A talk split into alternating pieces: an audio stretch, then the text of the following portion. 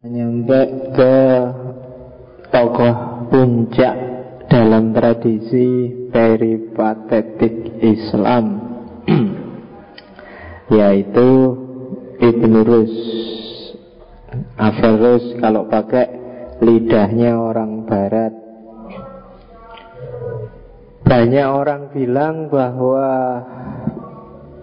filsafat Islam itu berakhir setelah Ibn Rushd, meskipun dalam kenyataannya sebenarnya masih banyak, hanya saja memang agak susah mengalami kejayaan, mengulang lagi ketinggian peradaban Islam di era peripatetik, khususnya ketika Islam mendominasi dunia sains, teknologi, dan filsafat. Karena praktis setelah eranya Ibn Rushd adalah era ketika Islam termasuk peradaban intelektualnya sedang mengalami deklinasi, sedang mengalami degradasi. Jadi sampai hari ini banyak tokoh-tokoh baru bermunculan, cuma kita tidak lagi sentral. Kita ada di pinggir-pinggiran. Tidak tahu sampai kapan peradaban Islam akan ke tengah lagi dan jadi pusat. Kita hari ini ada di pinggir-pinggiran. Ya mungkin bisa dimulai dari kamu, atau kalau nggak bisa ya anak cucumu besok. Jadi sejak kecil tanamkanlah mental-mental saintifik, mental ilmiah. Karena hari ini saya masih belum nemu itu di dunia Islam. Apakah itu di Arab Saudi, apakah itu di Mesir, apakah itu bahkan di Indonesia. Kalau semangat banyak. Metodologi sudah mulai digagas 2-3 dekade yang lalu, cuma sampai hari ini masih belum mengambil alih peradaban. Kita masih berkiblat ke barat.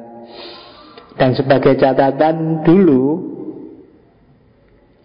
ketika Barat merebut peradaban dari Islam, itu yang dijadikan benchmark, yang dijadikan pijakan adalah Ibn Rushd ini. Dan ajaran Ibn Rushd ini nanti yang dikenal sebagai Averroisme, yang bikin gelisah luar biasa kelompok gereja karena menularkan virus rasionalitas ke dunia barat saat itu. Dari Averroisme inilah nanti lahir yang namanya Renaisans. Jadi kalau ada yang tanya apa sih jasanya Ibn Rushd, tidak terlalu unggul, tidak terlalu diingat oleh dunia Islam, tapi barat tidak akan bisa melupakan Ibn Rushd.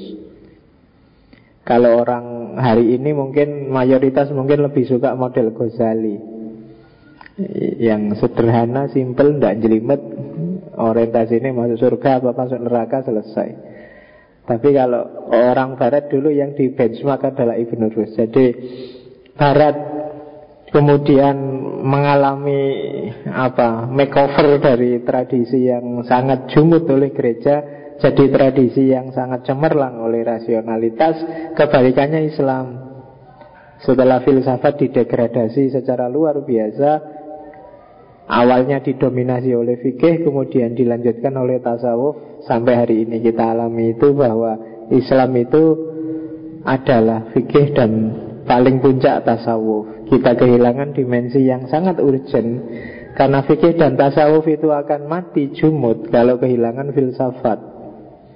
Ini yang tidak diperhitungkan oleh para intelektual zaman itu. Oke ya, jadi bismillah malam ini kita belajar tokoh besar. Ya tentu saja kita tidak akan bisa mengcover semua pemikirannya. Kita lihat dikit-dikit, siapa tahu nanti ada hikmah yang bisa kita ambil. Jadi setiap malam Kemis itu ya ambil dikit-dikit aja, siapa ngerti ada percikan-percikan yang bisa kamu ambil. Dan gak usah peduli pemahamanku terhadap Ibn Rushd, kamu kejar sendiri. Yang penting kamu sudah dapat inspirasi. Oh itu Ibn Rushd, itu aja sudah luar biasa. Nggak usah inget-inget saya, karena ini bukan tarekot tasawuf yang harus inget-inget gurunya apa mursidnya. Iya. Kamu harus melewati aku, jangan berhenti di aku. Aku ini kayak lampu lalu lintas, aku ini cuma rambu pinggir jalan, kalian yang harus jalan. Nggak usah nunggu saya. Jangan kayak di kampus kan sering hari ini mahasiswa itu pokoknya apa jari dosen nih. Dosennya ngomong apa, yus itu ditelan, dihafalkan, nanti kalau ujian ditulis keluar dari ruang ujian lali. Jadi mahasiswa semester 11 seandainya ujian semester 1 juga nggak jaminan nilainya A, karena sudah lupa yang kemarin diajari apa, besok diajarin apa. Maka kalau orang Jawa ilmu itu harus ngelakoni, nggak bisa cuma menghafalkan. Carilah kesejatian, jangan tertipu oleh topeng-topeng kamuflase, apalagi hari ini. Hari ini saya capek luar biasa. Minggu-minggu ini mungkin aku tidak akan buka Facebook, tidak akan banyak internetan, karena isinya podo. Ya kan? Kalau tidak Jokowi ya Prabowo, kuwi tok isine. Dan kamu juga ikut-ikutan. Tiap hari nge-share berita dari mana-mana. Yang suka Jokowi, jadi yang suka Jokowi yang di-share itu malah berita-beritanya Prabowo, cuma bagian jelek-jeleknya. Yang suka Prabowo yang di-share berita-beritanya Jokowi, bagian jelek-jeleknya. Dan pikiranmu suntuk ruwet luar biasa gara-gara itu. Ya wis, kalau masih panjang berarti perjalanan kita untuk membangkitkan kembali peradaban Islam. Wong cuma ngurusi gitu aja, kita tidak bisa memposisikan diri dengan bagus. Sebenarnya kamu milih setuju pro siapa itu tidak apa-apa. Cuma ketika kamu menjelek-jelekkan yang tidak kamu setujui itu urusannya lain. Bukan urusan bahwa kamu memfitnah terus dia rugi. Kalau saya lebih melihat psikologimu yang defisit. Jadi mentalmu yang degradasi kalau gayamu seperti itu. Tidak ada masalah, misalnya kamu ngomong jelek-jeleknya Prabowo, Pak Jokowi, apakah itu benar jelek apa enggak? Yo, wallahu a'lam. Cuma yang jelas rugi adalah kamu. Mentalmu yang rusak karena cara berpikirmu diracuni oleh gaya yang semacam itu. Maka hati-hati ya. Facebookan ya Facebookan, wis ngomong biasanya aja lah, tidak usah ngomong yang gitu-gitu. Kalau ada yang posting-posting gitu, dianggap angin lalu aja. Orang Islam itu kan gak seneng yang gitu-gitu. Kalau ibja'akum fasikum binaba'in fatabayanu, kalau mau tabayunlah. Kalau ada berita simpang siur, kalau gak sanggup tajawum tabayun ya diem aja lah. Lebih baik bahas sepak bola aja daripada kamu bahas politik yang gak jelas ya. Oke, bismillah. Abdul Walid Muhammad bin Ahmad bin Muhammad bin Rus 1194. Salah itu saya nulisnya, 1114 sampai 1198. Kalau 94 sampai 98 berarti dia cuma 4 tahun uripe. Enggak mungkin, salah tulis itu. Oke. Ya, tak kasih ilustrasi itu. Jadi gini, yang sebelah kiri itu ya ilustrasi, yang sebelah kanan itu aktor sebenarnya.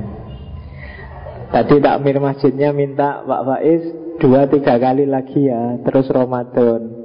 Padahal saya rencananya 1 kali lagi. Ya kalau gitu nanti setelah minggu depan kita ngomong Ibnu Khaldun, menjelang Ramadan nanti tak kasih film aja. Dulu kan ada film Dunia Sofi. 2 minggu lagi nanti tak kasih film tentang Ibn Rushd, judulnya Al-Masir. Sebenarnya film lama, tahun 97. Judulnya kalau pakai bahasa Inggris judulnya Destiny.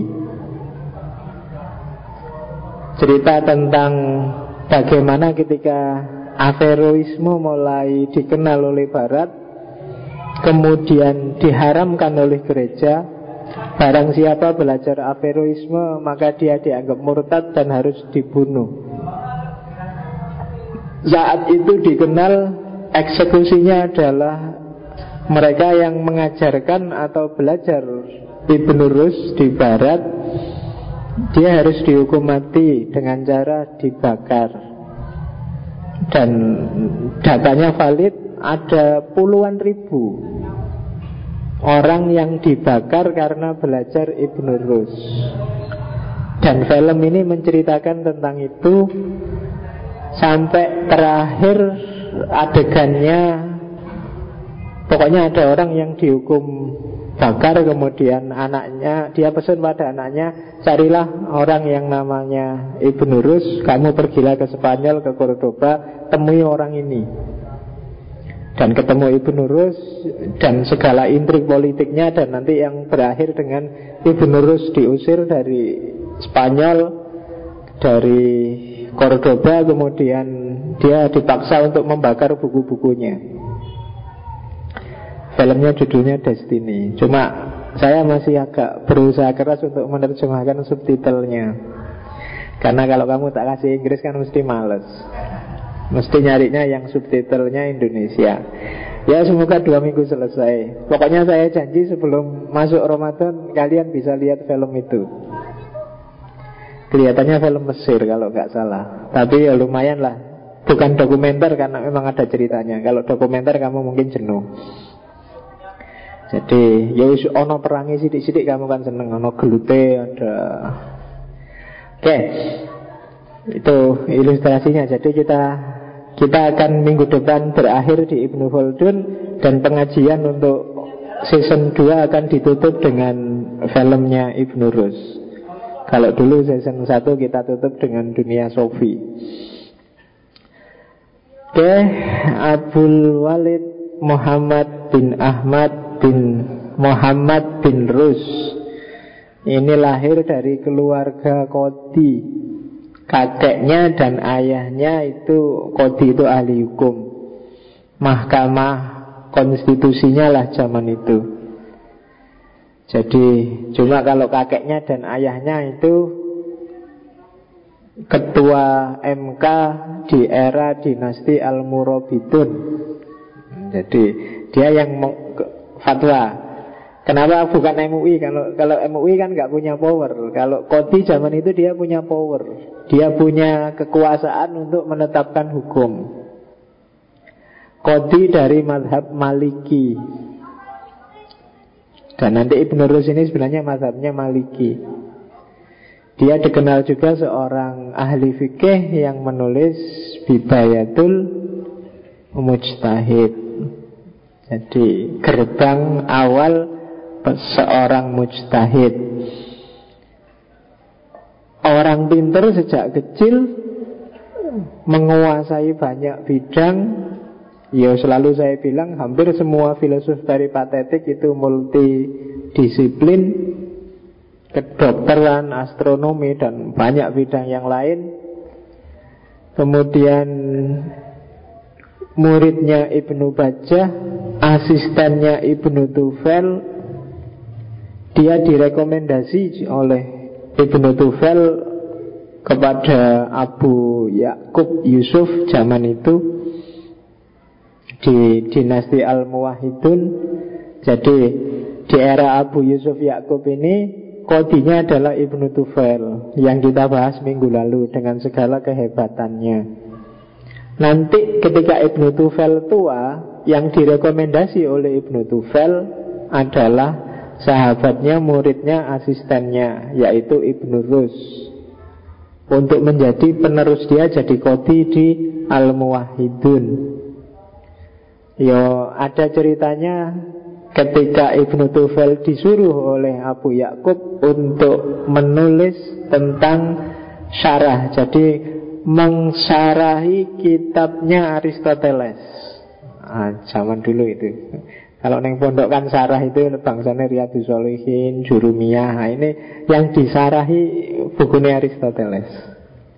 Kamu boleh. Tradisi komentar bagi saya hari ini mati di dunia Islam. Syarah itu kan buku babonnya terus dikomentari. Ada pakemnya, ada syarahnya. Bahkan kalau di Islam dulu, di atasnya syarah ada lagi komentar atas komentar. namanya hasyiah. Di atasnya hasyiah masih ada lagi komentar atas komentar, dikomentari lagi, namanya taklik. Jadi kitab, kalau kitab aslinya misalnya kecil, nanti disarahi jadi agak tebal, kemudian dihasiahi jadi lebih tebal lagi, ditaklik jadi tebal. Hari ini tradisi kayak gitu mati. Kamu lebih suka plagiasi daripada bikin sarah. Ya, nggak ada di pikiranmu sarah. Paling yang ada sarah Azhari sama sarah. Kamu nggak pernah mikir ke sana. Jangankan sarah, Pak, suruh bikin makalah aja nggak selesai-selesai. Oke, nah Ibnu Tufail ini oleh Abu Yakub disuruh bikin sarahnya buku-bukunya Aristoteles. Cuma Ibnu Tufail merasa saya sudah tua, tidak sanggup sudah. Akhirnya yang disuruh adalah Ibn Rushd. Disuruh mensarahi, malah Ibn Rushd nulis 3 kitab sekaligus. Yang pertama adalah jamiknya Aristoteles. Jamik itu ringkasan kitab-kitabnya Aristoteles. Yang kedua syarah, sarah yang pendek, yang medium, yang gak terlalu panjang. Dan yang ketiga sarah yang panjang. Jadi disuruh satu langsung nulis 3.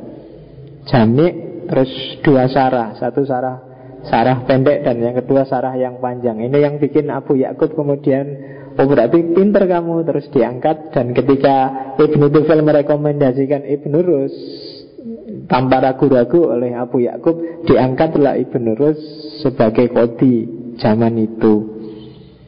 Cuma nanti di era penerusnya Abu Yakub, Abu Ya'la Al-Mansur, Islam sedang gonjang-ganjing politik, mengalami proses panjang perang salib.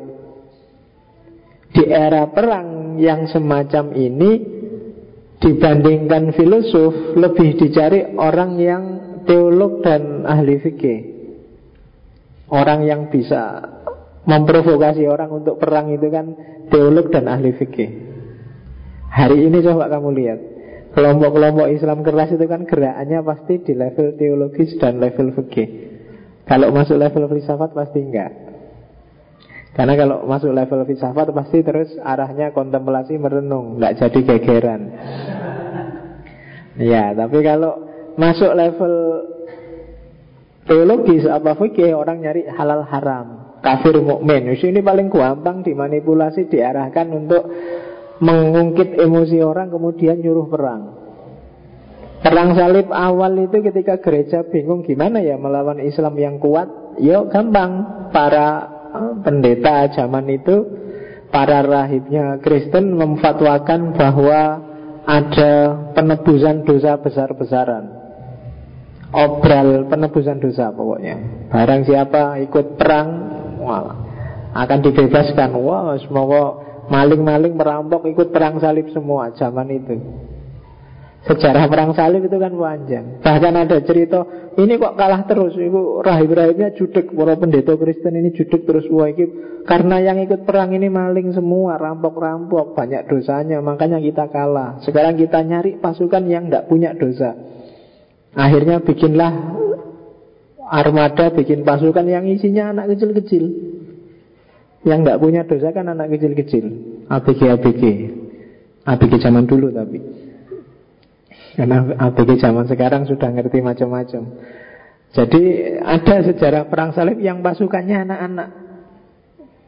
Dianggapnya anak-anak dosanya sidik, terus dibantu oleh Gusti Allah dan menang. Ternyata ya enggak, sama aja. Di era-era perang salib inilah nanti kedudukannya Ibn Rushd terancam dan dia tergusur. Karena memang dia banyak dimusuhi oleh para teolog dan para fuqaha.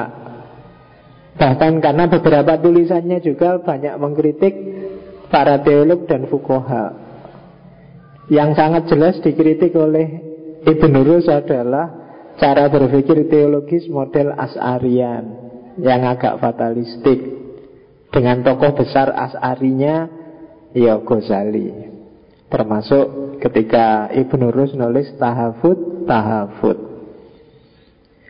dia kemudian diusir di era Al-Mansur dan hidup sengsara di pinggiran kota Andalus, di pinggiran kota Cordoba, namanya Lucena. Meskipun di akhir-akhir hidupnya dia dipanggil lagi ke istana, tapi sudah sangat tua dan akhirnya meninggal. Jadi orang yang mutu, berkualitas, dan banyak bukunya yang diboyong ke Barat. Setelah, ya kan, di antara interaksinya Barat dan Islam itu kan Perang Salib. Dan dari situ bangkitlah satu gerakan luar biasa di Barat yang namanya Averroisme. Dan Averroisme ini nanti yang jadi cikal bakal ideologi modern yang namanya sekularisme. Ketika orang memisah antara agama dan dunia, akal dan wahyu, dan yang sejenis itu. Itu pelopornya Ibn Rushd. Jadi jangan salah kalau kamu ada yang maki-maki, benci luar biasa terhadap sekularisme, itu inspiratornya sebenarnya dari kalangan kita sendiri, yaitu Ibn Rushd. Kamu kan mensetan-setankan sekularisme karena itu dari Barat. Barat itu ngambil dari kita kok. Kamu marah-marahin. Oke. Meskipun fluktuatif, jadi di era-era awal dia sangat disukai, terus dikafirkan oleh gereja, belakangan diadopsi lagi, dan lahirlah Renaisans. Itu nasibnya Averroisme. Masih belum banyak kajian yang angkat Averroisme di Indonesia, termasuk oleh para mahasiswa filsafat. Harusnya yang dari UIN. Cuma yang dari UIN nggak lihat ya, tema-temanya ya gitu-gitu aja. Tahlil dari perspektif teologis, bangsa-bangsa ngono lah. Cari yang agak inspiratif. Sopo ngerti nanti kalau kamu bahas Averroisme ada ide baru.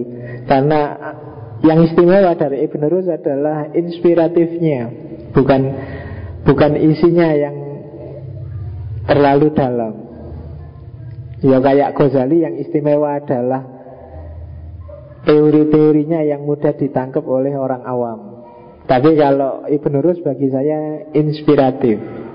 Jadi orang yang baca melahirkan ide baru. Itu yang istimewa dari Ibn Rushd. Oke, ada cerita. Sekarang kalau ada museum yang isinya manuskripnya Ibn Rushd ada di Maroko, di Fes, karena makamnya ada di sana. Ada cerita yang belum lama saya baca di internet dari Pak Tosari Wijaya yang sempat jadi duta besar di sana. Jadi Gus Dur itu sebelum meninggal ke sana, ke museum yang ada di sana, kemudian baca manuskrip-manuskripnya Ibn Rushd. Katanya Tosari Wijaya, baru saat itu saya lihat Gus Dur nangis. Jadi ketika baca manuskrip-manuskripnya Ibn Rushd, pas ditanya oleh, kok bisa nangis Gus Dur? Ya kalau gak ada orang-orang seperti Ibn Rushd ini, mungkin aku gak akan jadi kayak gini. Mungkin aku jadi Islam versi teroris-teroris itu. Jawabannya Gus Dur gitu. Jadi kalau kamu nanti ada kesempatan ke Maroko, mampirlah untuk baca manuskrip-manuskripnya Ibn Rushd. Ya enggak apa-apa lah, kamu kan mimpinya kan jangan cuma Singapura sama ya sekali-sekali kapan ya ke Maroko.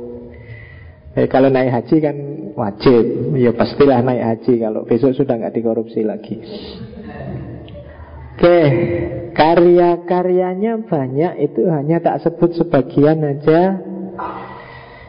Ya, yang paling terkenal Tahafut Tahafut, ada Jauharul Ajrom, ada Ittisalul Akal Al-Mufarrik Bil Insan, ada Masail Fi Muhtalifil Aqsam Al-Mantik, ada Syuruh. Syuruh itu jamaknya syarah. Syuruh Kasiroh Ala Al-Farabi Fil Masailil Mantiki Aristo, syarah-syarah yang luas, yang banyak terhadap Al-Farabi dalam hal manteknya Aristoteles.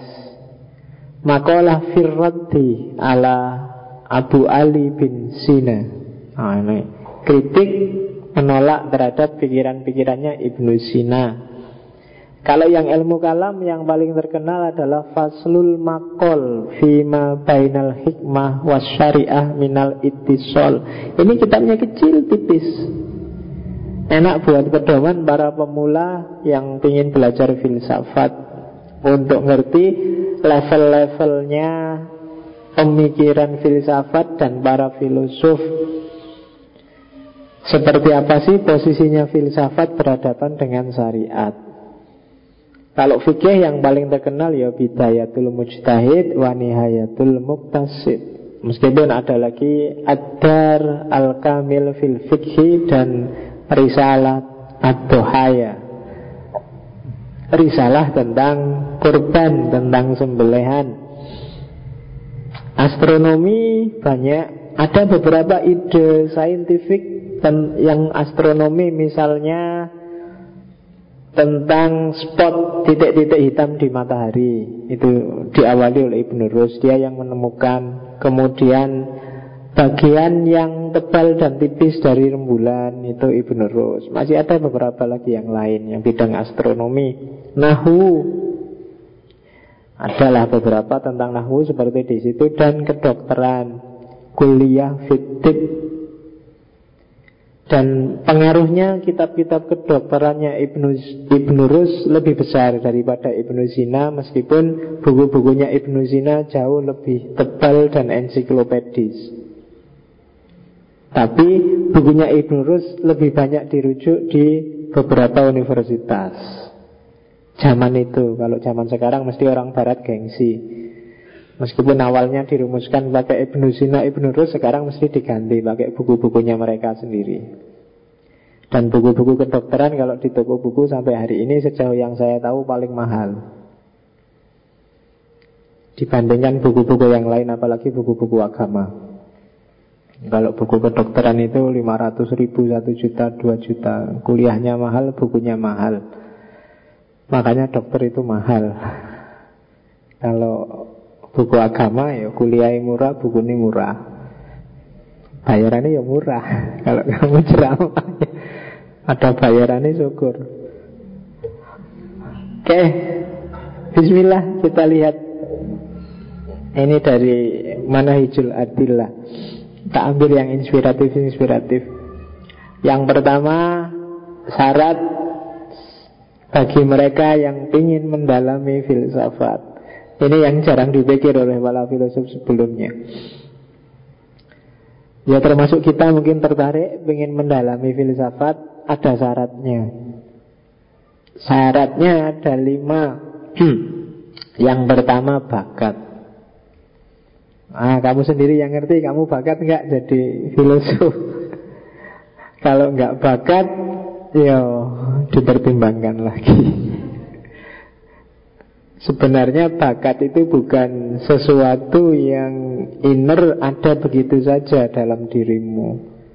Kalau pakai teorinya Pierre Bourdieu, filosof postmodern, bakat itu sebenarnya mix antara habitus dan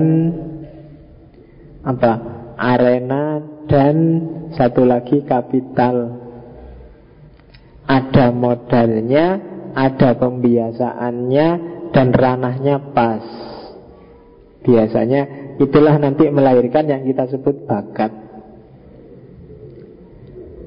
Bapakku guru, maka di rumah ada kapital luar biasa namanya buku. Karena di rumah banyak buku, aku sejak kecil akrab dengan buku, sehingga lahirlah habitus baca. Jadi punya kebiasaan baca itu menyenangkan bagiku. Nah, dari mix antara ada kapital sama habit itu lahirlah bakat. Wah, berarti bakat kamu jadi filosof misalnya. Kenapa bakat filosof? Kamu seneng moco dan punya modal untuk baca. Jadi modalmu pas, kebiasaanmu sesuai, arenanya pas, lahirlah bakat. Jadi bukan kok tiba-tiba ada bakat nyanyi, itu pasti lahir karena mungkin ada lingkunganmu yang menyediakan modal sehingga kamu bisa nyanyi. Mungkin bapakmu seneng musik, meskipun musiknya hanya dari tape recorder atau radio, yang penting tiap hari dia nyetel musik sehingga kamu suka sama musik. Dari situ muncul habitus. Kok tidak ada kapital. Kamu misalnya tiba-tiba sakos sama Temenmu, yang temenmu ini seniman, pinter nyanyi, pinter gitar. Ah, tadi kamu ketemu modal yang pas. Dari habitusmu yang seneng musik, ketemu modal kapital temenmu yang punya gitar, pinter nyanyi. Ah, terus ikutlah kamu belajar nyanyi. Terus, wah, kamu ternyata bakat ya nyanyi. Itu sebenarnya ada prosesnya. Nggak ada bakat yang tiba-tiba jatuh dari langit. Hanya saja kadang-kadang orang gak sadar dengan proses itu. Kenapa sih kok anak artis kok mesti cenderung jadi artis? Ya karena habitusnya dan kapitalnya pas. Pembiasaannya sejak kecil sama sumber daya di sekelilingnya memang mengarahkan ke situ. Tapi kamu nyebutnya, oh bakat itu. Bukan bakat. Filsafat juga gitu. Harus ada bakat berarti ada pembiasaan filosofis dan kamu harus punya modal filsafat. Modalnya filsafat, kapitalnya yang jelas adalah akal yang sehat. Bukan akal yang tendensius, penuh kepentingan. Bukan akal yang mengabdi pada sesuatu di luar kebenaran. Itu modalnya. Jadi bukan bakat yang neko-neko. Yang kedua tertib. Urut ya, belajar jangan loncat-loncat. Enggak ujuk-ujuk belajar Marxisme, ujuk-ujuk belajar postmodern, nanti kacau pikiranmu. Harus urut, diawali dari pengantar, diawali dari syukur-syukur ditulis. Pelajaran selama ini kamu sudah menguasai apa aja, belum menguasai apa. Untuk kepentinganmu sendiri biar enak dipetakan. Ya kalau males nulis di buku ya ditulis di blog. Enggak ada blog ya Facebook ya serapopo lah disimpan. Yang penting ada angger-anggernya bahwa aku pernah belajar ini dan ngerti ini. Nah itu tertib namanya. Sopo ngerti kapan-kapan jadi buku. Kan enak. Ayo sekedar informasi meskipun bukan promosi. Saya baru nulis buku. Buku itu hasil ngaji di sini sebenarnya, pertemuan awal pengantar filsafat. Cuma sebenarnya naskahnya sejak lama, cuma baru kemarin aja terbit, jadi yang nerbitkan ya jurusan sendiri di UIN. Judulnya Sebelum Filsafat. Jadi pengantar itu aja, jadi 2 kali pertemuan jadi 1 buku. Kalau ini sudah 40 lebih kan harusnya jadi banyak. Silahkan kamu kalau ingin nulis dengan bahan pertemuan kita tiap malam. Pakai namamu juga nggak apa-apa, kamu perpanjang sendiri. Mungkin kamu ambil eksistensialisme dari berapa tokoh kemarin. Kamu transkrip, kamu terbitkan pakai namamu sendiri. Nggak apa-apa, saya izinkan. Serius, nggak apa-apa. Karena nulis itu biasanya lebih ampuh daripada cuma ngomong. Kalau cuma ngomong ya enak sih, tapi enggak terlalu nyangkut. Tapi begitu kamu tulis, biasanya kamu menguasai sudah. Jadi silahkan kamu ambil bab yang mana saja dari pertemuan kita tiap malam. Kamu ambil 2, 3, 4 pertemuan, ya monggo, tulislah. Mungkin mentranskrip kata-kata saya, monggo lah. Kamu terbitkan sendiri atau mungkin takmirnya mau menerbitkan, syukur. Ya tak awali dari yang pengantar tadi. Cuma sayangnya bukunya dicetak terbatas. Yang sangat butuh silakan langsung ke jurusan, karena saya tidak ikut-ikutan urusan itu. Makanya tak bilang tidak promosi, karena takutnya banyak yang nyari terus stoknya habis karena dicetak terbatas. Oke, judulnya Sebelum Filsafat. Bagi yang sudah nyampe level peripatetik ini mungkin tidak terlalu penting Sebelum Filsafat itu. Kamu kan sudah masuk di dalamnya. Oke. Yang ketiga, objektivitas. Kalau kamu sudah rela untuk belajar filsafat, berarti harus siap objektif. Gak boleh tendensius, gak boleh memihak. Objektif, yang benar ya diomongkan benar, yang salah diomongkan salah, yang masih belum jelas diomongkan belum jelas, yang masih subhat ya disebut aja subhat, saya gak tahu jelasnya gimana. Prabowo itu salah atau benar, mbah aku kurang ngerti. Masih subhat, maka tidak bisa bilang ya, tidak bisa bilang enggak, apalagi saya tidak akan nyebar-nyebarin, wong aku ya ora ngerti. Jokowi itu kayak gimana orang ngerti aku. Wong ndak kenal. Objektif. Jadi tidak gara-gara kamu dukung terus mesti apik kabeh, gara-gara enggak kamu dukung terus mesti jelek. Itu namanya enggak objektif. Siapapun yang gayanya kayak gitu berarti enggak siap masuk ke dunia filsafat. Harus siap. Siap objektif karena kebenaran itu kadang-kadang menyakitkan. Kalau enggak percaya ya kamu lihat aja. Ya macam-macam kebenaran kan ada cerita itu. Suatu hari ada seorang filosof sufi berkunjung kepada seorang raja. Raja itu, wahai filosof, wahai sufi, kasih saya satu aja kebenaran yang pasti dan tidak mungkin salah. Sang filosof ini bilang, enggak, saya enggak mau ngasih tahu karena telingamu tidak kuat mendengarnya. Enggak, kalau itu kebenaran saya mesti siap. Oh terus beneran nih, bener wis, ngomong aja. Yang bener loh ya, yang hakikat, yang tidak mungkin salah saya mesti siap. Oke, jadi dia ngomong, anakmu besok akan mati, kamu besok akan mati, istrimu besok akan mati.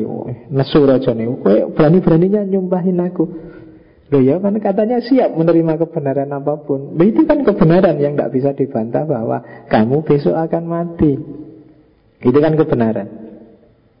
Dan berat menerima kebenaran itu. Menerima kebenaran bahwa Islam itu benar bagi kita, tapi bagi orang Kristen Islam itu salah. Kamu kan abot itu, tidak bisa. Islam mesti benar. Loh bagi orang Kristen Islam itu salah.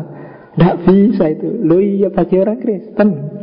Tapi kan abot, kamu ada orang ngomong Islam itu salah itu kan.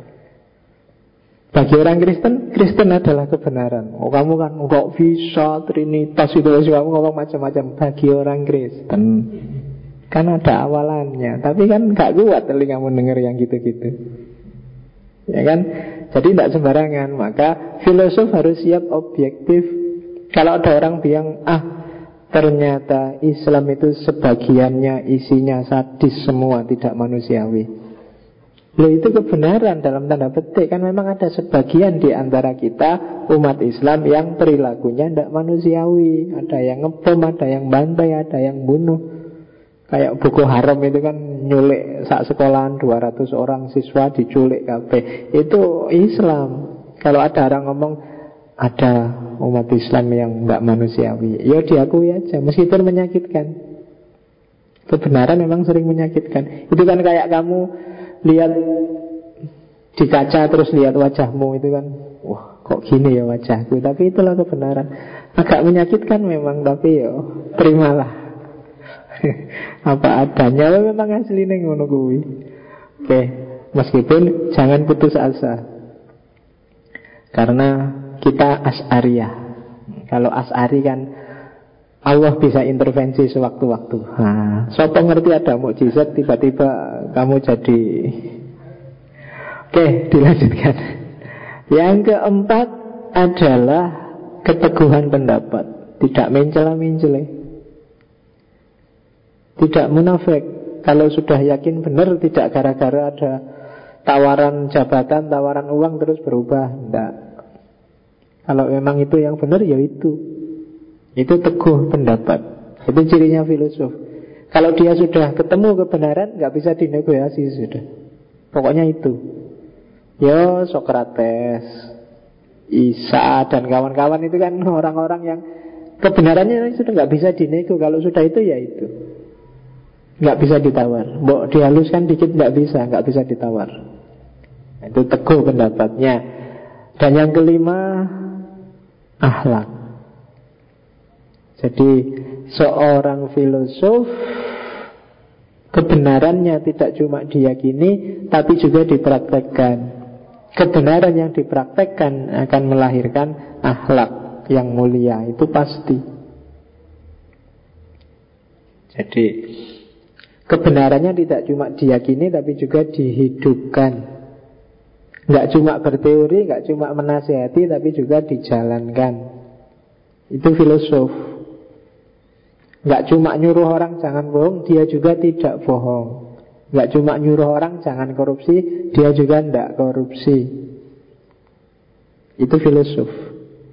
Kalau ada yang ucapannya sama perbuatannya beda, dia bukan filosof, meskipun mungkin ngerti banyak teori filsafat. Kalau filosof itu dia punya modal, punya bakat, belajarnya tertib, objektif, teguh pendirian, dan akhlaknya mulia. Oh, itu kan luar biasa. Jadi bercita-citalah jadi filosof yang punya karakter semacam ini. Enggak semua orang bisa dan sanggup. Mungkin bilang ya, tapi dilaksanakannya berat. Itu syarat orang mendalami filsafat. Jadi suluknya filsafat. Ini dari Manahijul Adillahnya Ibn Rushd. Dilanjutkan lagi. Ada lagi menurut saya yang penting dari Ibn Rushd adalah, yang ini nanti menginspirasi nalar saintifik barat. Jadi yang namanya perilaku ilmiah, scientific personality.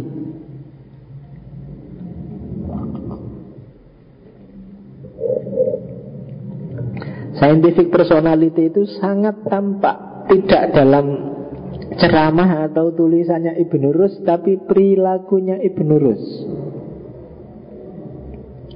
Yang pertama, dari tulisan-tulisannya kelihatan bahwa Ibn Rushd tidak pernah membenci kelompok tertentu, termasuk yang berlawanan dengan kelompoknya. Dia tidak pernah mencaci maki, menyalah-nyalahkan, termasuk Ghazali yang didebat di Tahafut Tahafut. Kalau baca Tahafut Tahafut, kebanyakan kalimatnya Ghazali salah paham dengan para filosof. Kebanyakan itu dia nganggapnya Ghazali itu salah paham. Bukan kok terus marah-marah Ghazali itu salah, kurang ajar, bodoh, mosok. Nah, enggak mengkafir-kafirkan, enggak menggoblok-goblokkan, enggak mendeso-desokan, enggak mengkuper-kuperkan. Itu gayanya Ibn Rushd. Silakan dibaca. Termasuk ya yang mungkin bisa kita akses gampang ya Bidayatul Mujtahid sama Tahafut Tahafut. Dan ini nanti pada gilirannya menginspirasi barat, melahirkan scientific personality, perilaku ilmiah, sikap ilmiah. Tidak setuju boleh, mengkritik pandangan orang lain boleh, tapi tidak dengan dasar benci. Jadi tidak dengan cara membencinya. Jadi ya karena orang sesat itu kan tidak bisa dibenci. Oh, ya kalau kamu jalan kemana terus tersesat itu kan ya, kalau dibenci malah nggak nyampe tujuannya. Kurang ajar kamu sesat, harusnya ke Solo kok malah jalan ke utara sampai Demak. Sesat aku benci padamu, kan nggak gitu. Orang sesat itu ditunjukkan jalannya. Keliru sampean, kalau mau ke Solo ya jangan belok kiri sampai Demak, kamu harus dari Jogja ke timur. Tidak kok boleh dicaci maki apalagi dibenci. Aku benci padamu karena harusnya enggak kan. Kurang ajar kamu. Kamu sudah murtad kafir. Enggak, Ibn Rushd jauh dari yang semacam itu. Nah, mungkin 2 minggu lagi silakan dilihat filmnya sambil mengawali Ramadan, nunggu buka puasa. Oke, yang kedua, Ibn Rushd tidak memusuhi para pemikir bebas, juga tidak melecehkan ulama. Ibn Rushd menganjurkan orang berpikir secara merdeka. Merdeka itu tidak identik dengan bebas loh ya. Kalau bebas itu tanpa ikatan. Kalau merdeka itu berarti sesuai keinginan setiap orang. Kalau orangnya ingin pakai ikatan apa ya monggo, itu merdeka namanya. Tapi Ibn Rushd enggak mengkritik itu. Monggo orang mau berpikir bebas. Dia juga menghargai para ulama, meskipun dia mengkritik cara berpikir tradisional model para ulama yang jumud, tapi tetap dihargai. Yang ketiga, Ibn Rushd adalah orang yang selalu terbuka terhadap kebenaran yang baru. Orang yang dalam urusan kebenaran dan pengetahuan dia selalu siap menerima fakta baru. Jadi cara berpikir yang tidak ideologis. Ini nanti yang disebut cara berpikir saintifik. Hari ini aku yakin ini paling benar, tapi besok kalau ada fakta baru yang menunjukkan bahwa yang tak yakini hari ini salah, aku akan mengakui salahnya hari ini dan ku ambil baru yang lebih benar. Itu perilaku ilmiah dan dipelopori oleh Ibn Rushd.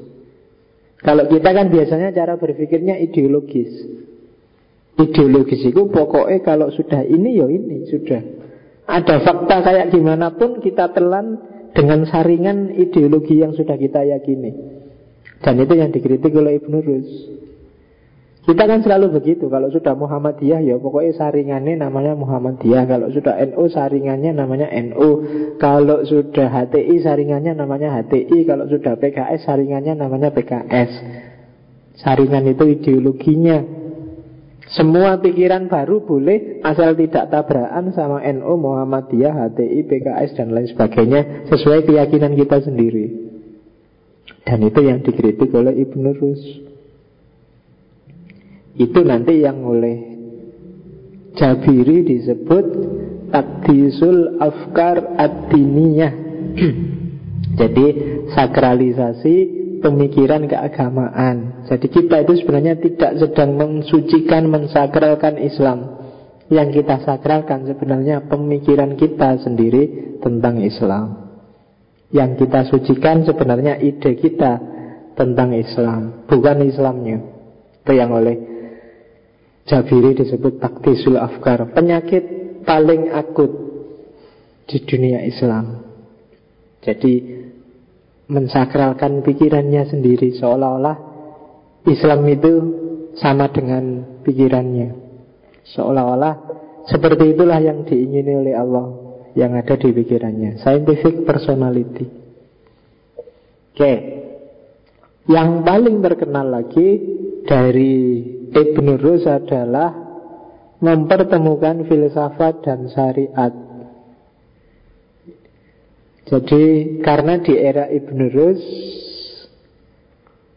dia banyak mendapat tentangan dari para teolog dan para fuqaha.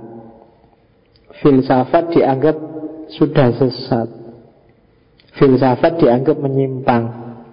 Maka Ibn Rushd ya tadi nulis faslul maqal fima bainal falsafah dan seterusnya. Itu tadi isinya menunjukkan bahwa filsafat dan syariah itu tidak bertentangan. Bolak-balik hampir semua filsuf peripatetik ngomong ini.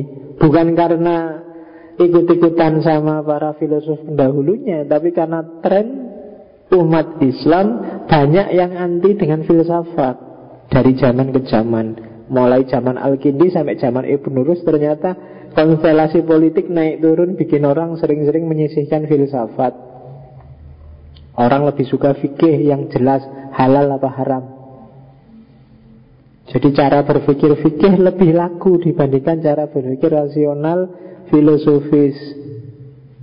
Sebenarnya sampai hari ini, hanya saja hari ini tidak ada lagi para filosof baru yang mengangkat tema ini. Sampai hari ini kan umat Islam itu cara berpikirnya kan masih fikih. Kalau nggak percaya kamu lihat TV, semua acara tanya jawab dengan ustadz itu mesti isinya fikih. Mama Dedeh kah, Ustadz Maulana kah, siapa lagi yang TV itu, Solmed kah, siapa lagi. Kalau ada sesi pertanyaan, coba kamu perhatikan, pertanyaannya rata-rata fikih. Orang ingin dikasih fatwa halal apa haram, padahal begitu dikasih fatwa kadang-kadang juga marah-marah. Ya kan? Gimana hukumnya ngaji kayak gini ini? Kan terus kamu bingung, oh iya ya, dalilnya apa ya, hadisnya apa ya, mesti gitu. Selalu orang nanya dalil. Dan dalil berarti ada ayat, ada hadis, ada asar dan lain sebagainya. Cara berpikir fikih. Fikih pun reduktif. Jadi hanya pada judgement hukumnya, bukan logika hukumnya. Makanya nanti Ibn Rushd ngomong, nulis tentang Bidayatul Mujtahid untuk melatih orang bahwa fikih itu tidak cuma urusan klaim halal haram, tapi ada logika hukumnya. Syafi'i ngomong gini karena ini, dia cara istinbat hukumnya gini, Malik ngomong gini dengan cara istinbat gini. Itu mengajari masyarakat untuk rasional. Makanya harus kalau kita ngaku muslim ya belajar dikit-dikit cara berpikir syariat, cuma bukan pada fikih tapi pada usul fikihnya, logika hukumnya. Kalau kita kan biasanya apalan kan. Ya kalau Syafi'i boleh, kalau Malik nggak boleh, kalau Hanafi setengah boleh, kalau Zahiri pasti nggak boleh, kan selalu gitu. Kenapa begitu nggak tahu. Nah, bahkan sampai pintu isyad itu ditutup, nggak mungkin bisa dibuka. Sudah top pikirannya para ulama, kita tinggal melanjutkan aja. Itu antara lain juga yang dikritik oleh Ibn Rushd. Kita perlu peradaban rasional sebagai imbangan bagi peradaban syariah. Dan jangan takut karena ada wahdatul hakikoh, kesatuan kebenaran. Kebenaran itu satu, utuh. Dilewati dari jalan mana pun ketemunya akan sama. Orang ke Solo bisa lewat Jogja, bisa lewat mana? Wonosari, Gunung Kidul, bisa lewat Surabaya, bisa lewat mana lagi, pokoknya dari barat. Tujuannya sama, jalurnya aja yang beda. Ada wahdatul hakikoh. Jadi filsafat dan syariat itu arahnya sama. Yang kedua, catatannya Ibn Rushd, jangan takut belajar filsafat. Karena toh belajar filsafat puncaknya adalah sama seperti syariat, ketemu Tuhan. Belajar filsafat itu kan mikir macam-macam, alam semesta ini, hidupmu, dirimu, kenyataanmu dipikir. Pada puncaknya ya Tuhan. Syariat juga begitu, kamu sholat, zakat, puasa, haji, puncaknya kan ketemu Tuhan juga. Dua jalur yang berbeda, muara akhir ketemunya sama. Ya kan? Salat, zakatmu, syariah, semua itu kan tujuannya lillahi ta'ala. Jadi karena Allah maka pada akhirnya harus ketemu Tuhan. Innalillahi wa inna ilaihi raji'un. Baik sebelum mati maupun sesudah mati. Filsafat kan juga begitu, mengejar Tuhan hanya saja pakai rasio. Kenali lingkunganmu, kenali alam semesta sekelilingmu, pada akhirnya kamu juga akan ketemu Tuhan. Karena puncak pengenalanmu terhadap apapun ada pada Tuhan. Nah, itu Ibn Rushd. Jadi dua jalur yang beda sebenarnya sama. Hakikatnya filsafat toh nanti berpuncak pada Tuhan juga. Man arafa nafsahu faqad arafa rabbahu. Barang siapa kenal dirinya, kenal Tuhannya. Yaitu filsafat dan syariat. Karena itu maka kalau ada pertanyaan mana yang lebih penting, akal ataukah wahyu, mana yang lebih tinggi, kalau istilahnya Ibn Rushd, akal dan wahyu adalah ukhtul rodi'ah, saudara sesusuan. Jadi sakdulur. Jadi saudara sesusuan kan nyusu di orang yang sama. Jadi podo, sama-sama saudaranya. Gak ada yang lebih penting, dua-duanya penting. Akal butuh wahyu. Kenapa akal butuh wahyu? Ya karena dunia dan segala seisinya ini banyak hal yang tidak terjangkau oleh akal. Hal-hal metafisika, hal-hal yang sifatnya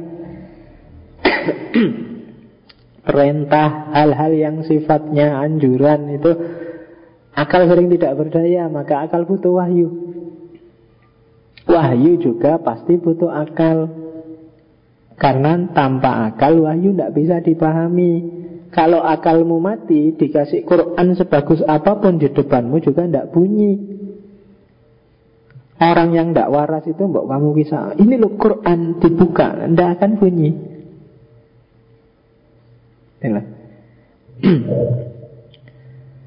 Makanya ada cerita ketika Ali bin Abi Thalib debat sama orang Khawarij. Jadi orang Khawarij ini kan ngeyel bahwa hukum itu harus Allah, harus pakai kitab suci, harus sesuai dengan bunyinya nas. Terus Ali bin Abi Thalib bilang, ini loh yang kamu anggap kitab suci itu. Dipegang teks. Ini mati, ini diam. Yang membunyikan siapa? Kita. Jadi dia barang mati. Dia operatif fungsional kalau manusianya punya akal, bisa menangkap pesannya. Jadi penentunya ya tetap harus dialog dia sama akal. Kalau nggak ada akal nggak akan bisa dipahami. Ya kayak kamu nggak ngerti sama sekali bahasa Arab, maca Quran ya paling ya geleng-geleng aja. Karena apa ya mbu, yang penting ngaji. Syukur-syukur tajwidnya bener. Kan gitu aja level kita hari ini kan. Kenapa? Karena kita nggak paham, nggak nyampe, logika bahasanya juga masih belum nyambung. Jadi sudah kok saya pegang Quran, cuma gak paham. Sama aja, untuk paham orang butuh akal. Maka pertanyaan mana yang lebih tinggi dan mana yang lebih penting, akal atau wahyu, itu gak relevan ditanyakan. Dua-duanya penting. Lupa, tapi dalam hidup kita kan harus dituntun oleh Quran, oleh nas. Jadi pedoman utamanya Quran. Iya, tapi Quran itu gak bunyi. Kita yang membunyikan, kita yang memahami dan menjalankan. Harus kerja sama dua-duanya. Orang yang akalnya gak waras ya gak akan bisa membunyikan Quran. Bahkan orang yang punya kepentingan tertentu, punya misi terselubung, baca Quran juga sesuai misinya. Zaman saya kecil dulu SD, zaman Soeharto, si mbahku itu P3. Waktu ikut kampanye P3, jurukamnya kiai-kiai itu pakai dalil kul huwallahu ahad. Tangannya sih, P3 kan nomor 1 dulu. Jadi tangannya 1 terus bilang kul huwallahu ahad, siji. Jadi coblosnya nomor 1 di Quran ada ahad. Jadi Allah itu ahad dan ahad itu P3. Jadi Allah berarti meridhoi P3. Zaman itu dulu. Tahun 82-an. Jadi lo itu yang ngotak-atik jadi kayak gitu kan ya akalnya. Jadi lahir jutaan tafsir juga akalnya. Kalau Golkar dulu pakai hadis. Golkar kan selalu nomor 2. Jadi pakai hadisnya bahwa Golkar adalah dekat sama Nabi karena Nabi bilang ana wa kafilul yatim hakadha fil jannah. Saya dan orang yang menyantuni yatim itu kayak gini nanti di surga. Deket tuh kayak gini kan 2. Golkar kan 2. Jadi Golkar adalah yang lebih dekat dengan Nabi zaman itu. Oke. Nah itu kan main-main sesuai kepentingannya. Kayak kamu waktu belum punya pacar, kamu tiap hari dalil pacaran itu haram. Al-Quran bilang wala taqrabuz zina gitu. Begitu dapat pacar dalilnya ganti. Pacaran itu dianjurkan oleh Quran. Wa ja'alnakum syu'uban wa qabaila lita'arufu. Jadi kita harus saling ta'aruf. Itu kan sakarepmu dhewe, mbok atur sesuai kepentinganmu. Jadi yang pakai dalil wala taqrabu zina karena dia belum punya pacar. Kalau sudah punya pacar dalilnya ganti. Oke, maka dua-duanya penting dan signifikan. Kenapa kok bisa sakar PDW tadi? Karena nggak belajar cara berpikir yang benar. Gimana sih cara merumuskan, gimana cara menyimpulkan sesuatu. Itu cara mikir. Kapan konteks harus bermain, kapan sejarah ikut menentukan, mana yang objektif, mana yang subjektif, mana yang mutlak, mana yang muqayyad, mana yang umum, mana yang khusus. Itu semua kategori-kategori akal. Wahyu atau nas diem saja. Kita yang menentukan. Oh ini khusus untuk Nabi yang boleh kawin 9. Kalau kita nggak bisa, kan gitu. Nabi sampai 9, kalau kita ya maksimal 4. Kalau ada yang mau, 1 aja kan kamu belum. Nggak usah mikir sampai 4. Atau jangan-jangan tafsirnya beda. Akalnya bilang oh enggak Pak, 9 itu tidak khusus untuk Nabi. Kita juga bisa 9. Ayatnya kan memang membolehkan 9. Masna, wasulasa, waruba. Kan itu pakai wa bukan au. Kalau au atau. Kalau wa itu kan dan. Masna itu 2, wasulasa dan 3, waruba dan 4. Jadi 9 pas. Jadi maksimal kita bisa nikah 9. Atau dengan tafsir oh enggak, itu tidak ngomong maksimal berapa Pak. Itu maksudnya orang laki-laki boleh kawin banyak titik. Itu kan kayak orang ngomong terserah kamu mau kawin berapa, 2 boleh, 3 boleh, 4 boleh. Nah itu kan bukan kok terdibatasi 4, tapi ya sampai berapapun boleh, saya ada yang mau. Nah, itulah karepmu ngono. Ada kan yang saya setahun atau 2 tahun yang lalu ke Madura itu ada teman dosen yang punya Pak D jadi kiai, istrinya 12 di Madura. Nah, kan enak, rumahnya besar kayak pondok tapi isinya ya istrinya dan anak-anaknya. Ya, nama anaknya sendiri mungkin saya pas di sana lupa, paling ngambil manggilnya paling Cangcong gitu, Cong. Lali deh namanya. Saking oke bujune rolas. Oke. Akal dan wahyu itu nanti bentuk praksisnya dalam praktiknya kan hasilnya 2. Yang akal nanti menjelma jadi hikmah, filsafat, dan yang wahyu kan menjelmanya jadi syariah. Dua-duanya harus dialog. Maka orang Islam butuh filsafat selain syariah. Jadi dua-duanya kita butuh. Kalau hikmahnya mati, ya syariahnya akan kehilangan nilai. Karena nilai itu kan ketemunya lewat falsafah. Kenapa kita harus sholat? Apa makna dibalik sholat? Kandungan operatif apa dibalik sholat dan seterusnya? Itu kan akal yang bunyi. Hikmah saja, falsafah saja tanpa syariah juga kehilangan orientasi, kehilangan sasaran tembak, kehilangan modus. Maka hikmah perlu ketemu dengan filsafat. Yaitu akal dan wahyu versi Ibn Rushd. Selanjutnya suluknya para filosof. Kalau menurut Ibn Rushd, setiap orang itu ya punya suluk. Suluk itu jalan menuju Allah sendiri-sendiri. Ada versi ahli fikih, ada versi ahli sufi, ada versi ahli filsafat. Mungkin juga ada versi awam seperti Ghazali kemarin. Jadi kita punya cara sendiri untuk mendekati Allah. Ya kalau para sufi pakai Riyadhah, kalau para fuqaha pakai fikih, pakai ibadah. Kalau para filosof, suluknya pakai filsafat. Jadi mengejar pengetahuan tentang wujud, tentang Tuhan. Karena wujud puncak, wujud paling sempurna itu kan Tuhan. Jadi cara kita untuk mendekat ke Allah itu lewat jalur pengetahuan. Kalau bahasanya Ghazali, lewat jalur makrifat, tidak lewat jalur Riyadhah, tidak lewat jalur sholat malam wiritan, tapi lewat jalur makrifat, pakai muhasabah, pakai tafakur, pakai mengingat Allah, pakai berpikir tentang ciptaan dan lain sebagainya, yang sejenis itu. Jadi tugas kita hidup ini kan untuk ketemu Allah dan kembali padanya. Silahkan diidentifikasi sendiri-sendiri. Suluk yang bisa kamu lakukan apa? Pakai jalur makrifat, pakai mikir, boleh. Pakai ibadah kayak para ahli fikih, boleh. Pakai Riyadhah kayak para sufi, boleh. Silahkan dipilih salah satu. Kok enggak ada yang ringan Pak? Ya enggak ada.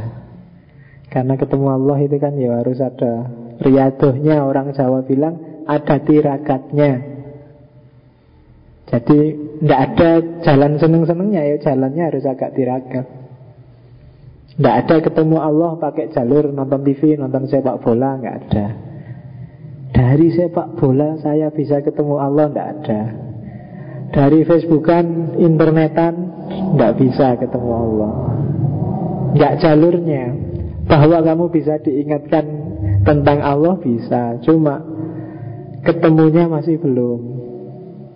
Kamu lihat orang, saya itu Pak, lihat orang pakai rok mini langsung ingat Allah Pak, subhanallah, alhamdulillah. Itu berarti kan lo ingat, tapi kan tidak ketemu dia. Kamu cuma ingat aja dengan yang menciptakan itu, tapi kan tidak ketemu. Untuk bisa ketemu harus pakai suluk, jalan, pakai riyadhah, pakai ma'rifat, pakai fikih. Monggo yang kamu bisa apa. Mungkin kamu merasa, saya kalau riyadhah kayak sufi itu tidak kuat Pak, saya kalau ibadah kayak para fuqaha itu Pak, minimal Pak, saya agak berat. Mikir, ya mungkin mikir Pak agak gampang, cuma ya males Pak, baca-baca. Ya pelan-pelan, berarti kamu identifikasi dirimu mana yang lebih mudah untuk ketemu Allah. Lebih mudah ketemu wujud yang puncak, wujud yang sempurna. Semua agama sebenarnya arahnya nanti sama, ke situ semua. Hanya manifestasinya beda-beda sesuai dengan gayanya masing-masing. Coba kamu tanya Hindu, Buddha, Kristen, semuanya kan pinginnya ketemu. Ada yang bilang masuk nirwana, ada yang bilang moksa, ada yang bilang sebenarnya ketemu dengan Tuhan. Kan intinya itu aja. Apakah ketemu hanya berhadapan atau ketemunya terus melebur jadi satu, itu beda-beda konsep. Tapi intinya sama, kamu dituntut untuk berjalan menuju dia. Harus ada suluk. Pengalaman puncak bisa beda-beda tafsir, tapi tidak ada yang beda tafsir bahwa setiap orang harus melakukan perjalanan, harus mengalami suluk. Kalau ternyata dengan filsafat kamu semakin jauh dari Allah. Minggu lalu, saya tidak tahu minggu kapan, ada pertanyaan, kan banyak para filsuf yang jadi ateis. Itu kalau Ibn Rushd menjawabnya satu di antara tiga. Kenapa kok setelah belajar filsafat kamu semakin jauh dari Allah? Yang pertama adalah mungkin memang kamu tidak bakat belajar filsafat, sehingga filsafatmu mentah, setengah-setengah, atau bermain di pinggiran. Atau yang kedua, mungkin kamu tidak mampu mengendalikan diri, tidak ngerti batas, sehingga mikirnya sakarepmu, tidak melihat tata cara mikir yang benar, batas-batas logika mana yang bisa dan mana yang tidak. Itu bikin kamu nabrak macam-macam, sehingga jadilah filsafat semakin menjauhkan kamu dari Allah. Atau yang ketiga, mungkin kamu gak punya pembimbing. Jadi kalau bagi Ibn Rushd, gak cuma sufi yang butuh mursyid, filsafat juga kamu butuh mursyid. Meskipun mungkin gak pakai baiat, ya gak apa-apa. Tapi kalau memang ada yang gak paham, tanyakan pada mereka yang kamu anggap ngerti. Jangan ditafsirkan sendiri, apalagi yang hubungannya sama agama. Sholat, aku baca surat tidak paham-paham, baca Fatihah maksudnya apa sih, ternyata tidak terlalu bermanfaat pakai bahasa Arab. Sholatnya mungkin kalau pakai bahasa Indonesia lebih manfaat ya, lebih bisa. Terus kamu sholat pakai bahasa Indonesia. Nah itu kan karena tidak ada mursyidnya, tidak ada petunjuknya. Sudah benar dia mau mikir, cuma tidak ada yang ngasih petunjuk. Terus kamu sebut dia sesat. Ya tidak apa-apa, wong dia memang sesat. Tapi jangan dimarah-marahin, jangan dipisu-pisui, ayo diluruskan. Kan itu aja persoalannya.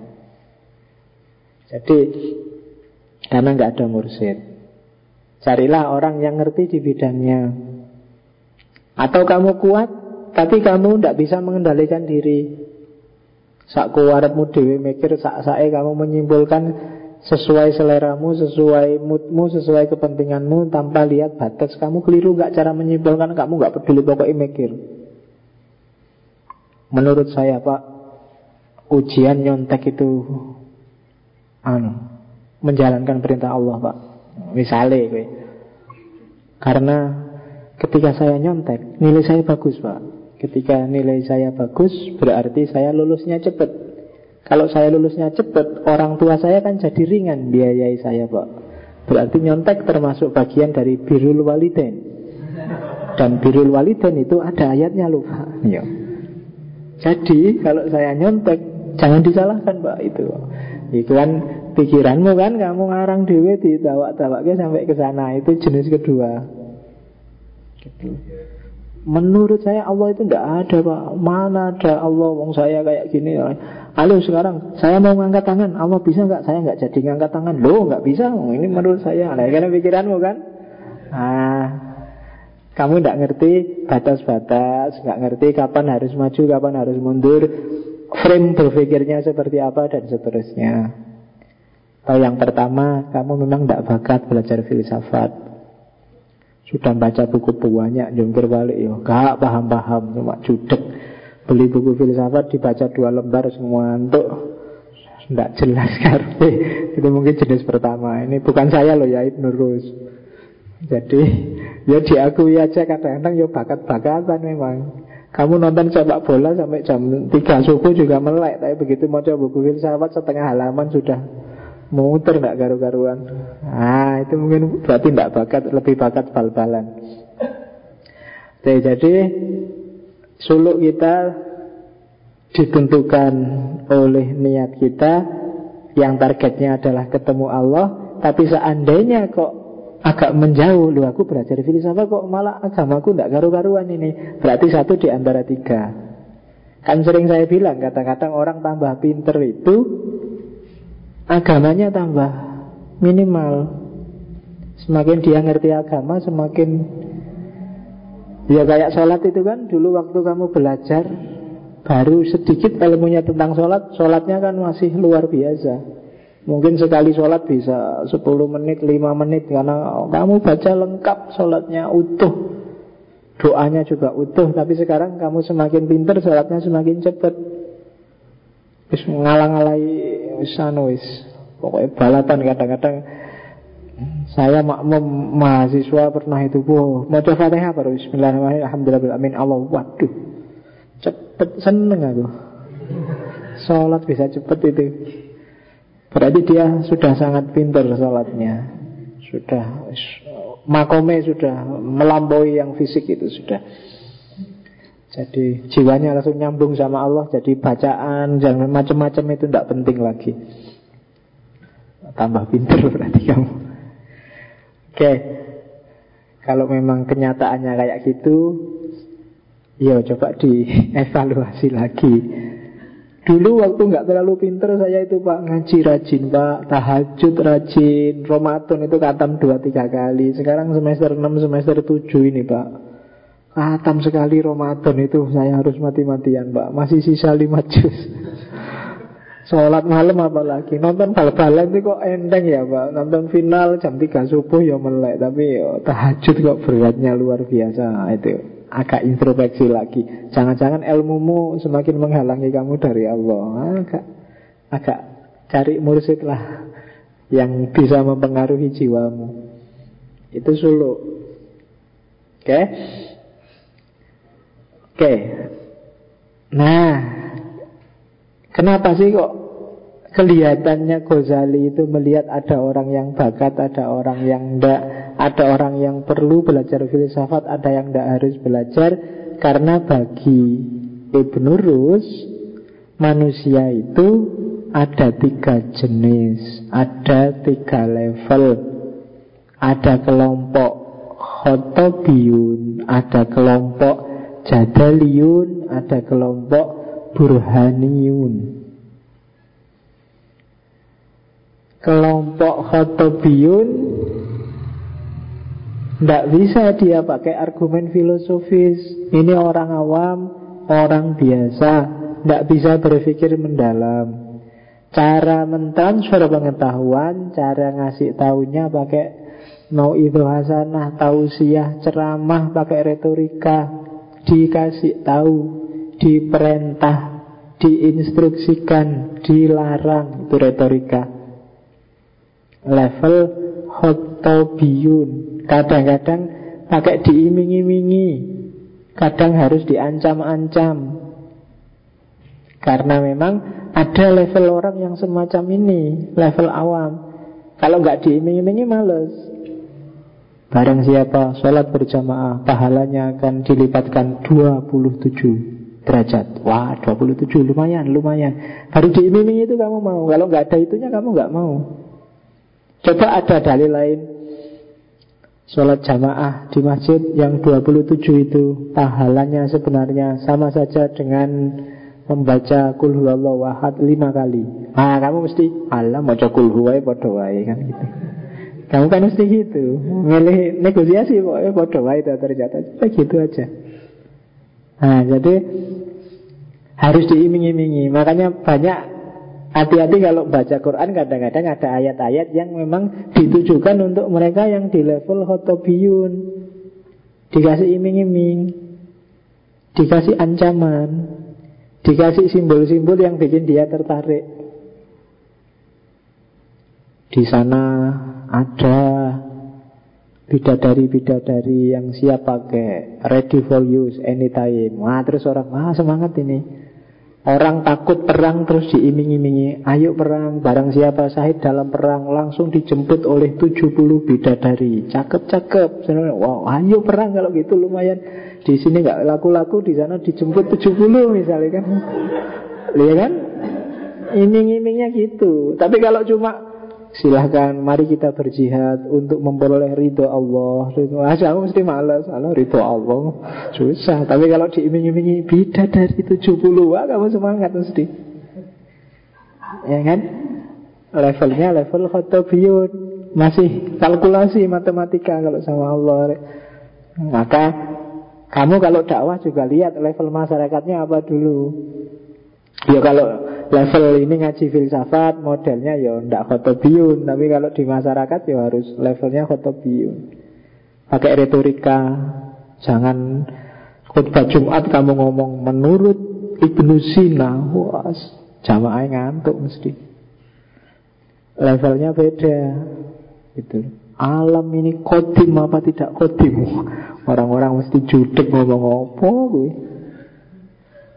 Mereka levelnya Khotobiyun. Ya bisa dinaikkan level, tapi kan tidak serta-merta. Untuk level ini ya mau itu hasanah.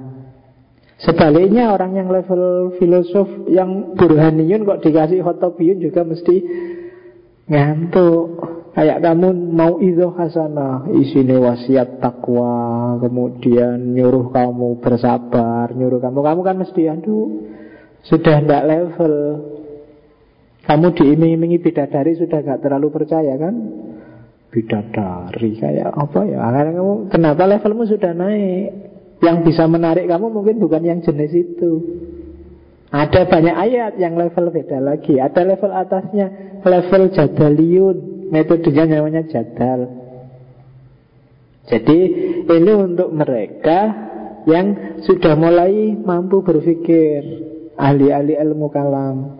Mereka baru yakin kalau sudah dijawab, diajak debat, ditunjukkan, nah modelnya tanya jawab, dialog. Itu level Jadaliun. Kenapa begini, kenapa begitu, nah itu terus dijawab, terus ada perdebatan. Itu level Jadaliun. Jadi kalau orang awam cukup dikasih mau itu hasanah. Kalau orang jadal itu harus ada sesi tanya jawabnya. Kalau nggak ada dia nggak percaya. Itu level Jadaliun, ahli ilmu kalam. Ada orang di level tinggi, level ketiga, yaitu level Burhaniun. Metode Burhan, metode demonstratif. Jadi disuruh mendayagunakan sendiri akalnya untuk mengejar makna. Kalau Jadaliun ya masih coba lihat dalilnya, coba lihat dasarnya, itu Jadaliun. Tapi kalau Burhaniun sudah, coba kamu pikir, coba kamu renungkan, coba kamu pikirkan. Itu level Burhaniun. Jadi pakai metode demonstratif. Iya ya, alam semesta ini kadang sumuk, kadang dingin. Sumuknya juga masih bisa ditanggung oleh manusia, dingin juga masih bisa ditanggung oleh manusia. Enggak terlalu sumuk sehingga orang enggak kuat, enggak terlalu dingin. Pasti ada yang ngatur ini, enggak kebetulan. Nah, yang ngatur pasti juga bukan manusia, karena manusia Tidak bisa ngatur cuaca. Oh, berarti ada Tuhan. Nah, itu Burhaniun namanya. Metode berpikir. Pasti besok memang ada surga dan neraka itu. Kalau nggak ada, orang nggak mungkin dituntut untuk berbuat baik. Kalau orang dituntut untuk berbuat baik, berarti besok ada pembalasannya. Dan gak mungkin pembalasannya di dunia ini, karena banyak orang yang berbuat baik tapi hidupnya susah terus sampai mati. Oh, berarti pasti besok setelah mati ada pembalasannya. Nah, ini namanya burhan. Ahlul hikmah. Metodenya namanya demonstratif. Level ketiga, para filosof mendaya gunakan akalnya. Oke. Terus, karena kita ada di filsafat sekarang, metode burhan sekarang. Burhan itu pembuktian. Nanti diadopsi oleh Jabiri jadi salah satu cara berpikir nalar Arab, nalar Islam, namanya burhani. Metode demonstratif yang hari ini mati di dunia Islam. Di dunia Islam itu yang hidup dua, Bayan sama Irfan. Bayan itu kan makna harafiahnya menjelaskan. Kalau burhan itu makna harafiahnya membuktikan, pembuktian. Kalau irfan itu mengetahui dari dalam, cara berpikir. Ketika burhan mati, maka umat Islam kehilangan rasionalitas. Kalau irfan yang mati, umat Islam kehilangan nurani, kehilangan kepekaan intuitif. Kalau bayan mati, umat Islam kehilangan dasar-dasar tekstual, dasar-dasar keagamaan. Tiga-tiganya penting. Nah, burhan itu pembuktian demonstratif. Kalau pakai logikanya Ibn Rushd, hasilnya burhan itu pasti tidak bertentangan dengan syariah. Kadang-kadang memang disebut langsung oleh syariah, ada ayatnya, ada dalilnya. Kadang-kadang tidak disebut. Tidak apa-apa, pasti sesuai. Kok ada yang rasanya tidak sesuai? Kok ini hasil pikiranku secara rasional gini? Kok tidak cocok ya sama teksnya? Katanya Ibn Rushd, ya coba dipahami lagi teksnya dengan jalan takwil.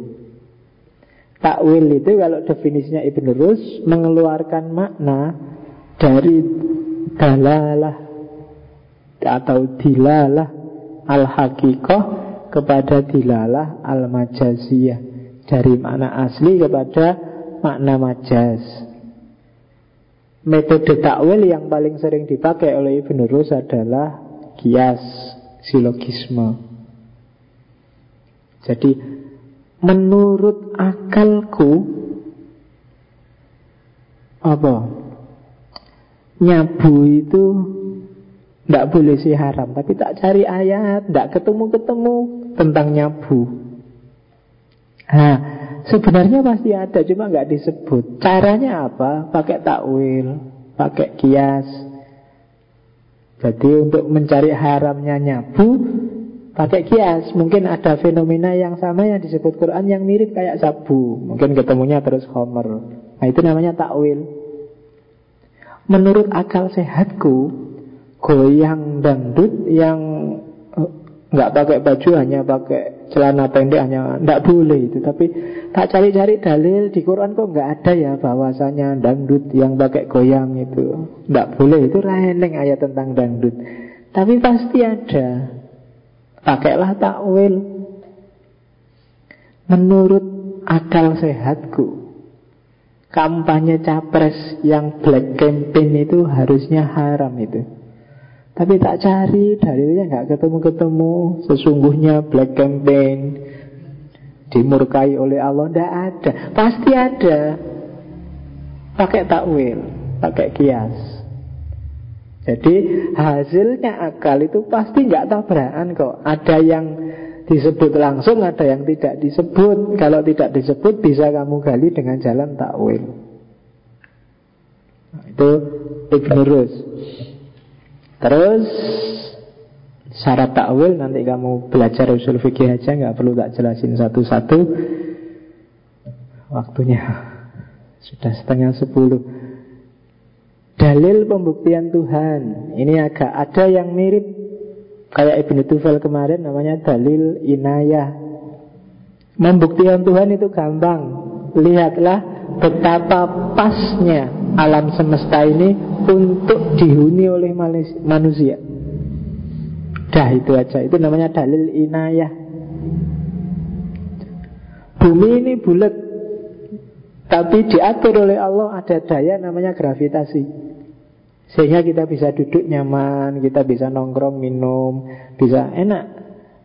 Gravitasinya itu pas, gak terlalu besar, dayanya juga gak terlalu kecil. Kalau terlalu kecil mungkin kita kalau loncat jatuhnya lama, gitu jatuhnya lama. Tapi kan pas sudah, antara naiknya sama jatuhnya itu pas. Kalau terlalu kuat, kamu loncat gak kuat, kamu capek kalau jalan, ngangkat kaki aja beratnya luar biasa, kayak gravitasinya terlalu kuat. Ternyata pas. Kita duduk juga pas, jalan juga enak, jadi pas. Gak mungkin kayak gitu kebetulan. Panjang tanganmu diatur juga pas. Coba terlalu panjang juga gak enak, terlalu pendek juga gak enak. Pas, untuk mau bikin apa-apa juga pas. Siku juga pas di tengah. Coba di sini, susah kamu kalau mau sholat takbir, sisanya banyak tanganmu. Iya kan? Jadi enak, konstruksinya itu enak. Wajah di sini, pantat di sini. Coba ketuker, susah kamu. Nggak bayang kayak kalau ketuker susah. Kalau ke kamar mandi kamu agak berat itu. Kalau ciuman belakang sama belakang akhirnya. Ndak, Allah ngaturnya pas, indah. Itu namanya dalil inayah. Kok pas kabeh itu berarti ndak kebetulan. Kebetulan itu pasnya hanya 1-2. Ini mulai suhunya, situasinya, kondisinya pas. Berarti pasti ada yang ngatur. Yang ngatur ya Tuhan lah, siapa lagi. Nggak mungkin manusia, karena manusia kekuasaannya nggak ada yang sebesar itu. Itu namanya dalilul inayah. Yang kedua, dalilul ikhtira. Dalil ikhtira itu betapa majemuknya kehidupan ini. Manusia sebagai yang punya level paling tinggi, di bawahnya ada binatang, di bawah binatang ada tumbuh-tumbuhan, terus ada benda-benda. Komposisinya, jumlahnya, populasinya macam pas ternyata. Dalil ikhtira, kondisi makhluk hidup pas. Itu ikhtira. Ternyata jumlahnya ayam juga segitu, imbang dengan kebutuhan jumlahnya manusia. Itu ikhtira. Jadi kondisi alam. Hanya kadang-kadang manusia sering merusak kondisi ikhtira ini. Kamu melakukan penambangan besar-besaran, merusak keseimbangan. Padahal hakikatnya alam ini sudah diatur sangat seimbang oleh Allah. Dan kondisi semacam itu pasti tidak kebetulan, pasti ada yang ngatur. Itu dalilul ikhtira. Yang ketiga, dalil gerak. Jadi gerakan alam semesta yang tertib dengan rotasinya, dengan kondisi manusianya, pasti ada yang menggerakkan. Kapan orang harus lahir, kapan orang harus mati, jumlahnya, kemampuan bumi untuk menampungnya itu pas. Gerak manusia, apa yang bisa digerakkan, apa yang tidak bisa bergerak, waktu gerakan alam dan seterusnya itu selalu sesuai dan pasti bukan manusia, dan pasti juga tidak kebetulan. Jadi inayah, ikhtira, gerak adalah bukti bahwa Allah pasti intervensi dalam hidup ini, dan hidup ini pasti ada Tuhan. Itu yang dipakai oleh Ibn Rushd, menyempurnakan argumen-argumen sebelumnya. Oke, yang paling terkenal dari Ibn Rushd adalah debatnya dengan Ghazali. Jadi ada 3 hal yang dibantah oleh Ghazali dari para filosof, yang menurut Ghazali tiga hal inilah yang bikin para filosof kafir. Katanya Ibn Rushd, Ghazali salah paham dengan para filosof. Tidak seperti itu yang dimau oleh para filosof. Yang pertama, kodimnya alam. Menurut pembacaannya Ghazali, para filosof telah kafir karena bilang alam itu kodim. Katanya Ghazali, katanya Ibn Rushd, tidak begitu yang dimaksud oleh para filosof. Kalau logikanya Ghazali kan, kalau alam itu kodim, berarti dia kodim nyainya Allah. Yang harus kodim kan cuma Allah. Nah, katanya Ibn Rushd, bukan begitu. Maksudnya para filosof kodim itu kodim dari segi zat, tidak dari segi kodim dari segi waktu, bukan dari segi zat. Kenapa? Karena yang namanya waktu, kodim itu kan kita memahaminya, kodim itu kan tentang waktu. Dia berarti di luar waktu, tidak berwaktu. Maka alam ini disebut kodim oleh para filosof. Kenapa? Karena alam ada sebelum waktu. Kenapa alam kok ada sebelum waktu? Karena waktu itu ada hasil dari gerakan alam. Ada sekarang, besok, hari ini, itu kan karena alamnya gerak, perputaran alam. Ada waktu itu ketika ada alam semesta. Berarti alam semesta ini harus ada sebelum waktu. Dan ada sebelum waktu itu kan disebut kodim. Itu argumen pertama. Terus, alam ini diciptakan dari sesuatu sebelumnya. Kan terus kalau bangun enggak bisa. Alam ini ya ada tanpa ada bahannya. Kalau bagi Ibn Rushd, banyak isyarat dalam Quran yang Allah bilang sebelum ada alam ini sudah banyak sesuatu. Ya contohnya ars, mak, kan itu arsnya Allah. Itu kan berarti ada sesuatu namanya ars. Allah sudah menciptakan ars duluan. Bertahta di atas air, kan di atasnya air, di atasnya aras. Itu kan berarti banyak hal lain sebelum alam yang diciptakan oleh Allah. Dan alam semesta sangat mungkin dari bahan-bahan yang sudah ada sebelumnya itu, yang kemudian diubah jadi menjadikan. Jadi penciptaan tidak dari tidak ada sama sekali.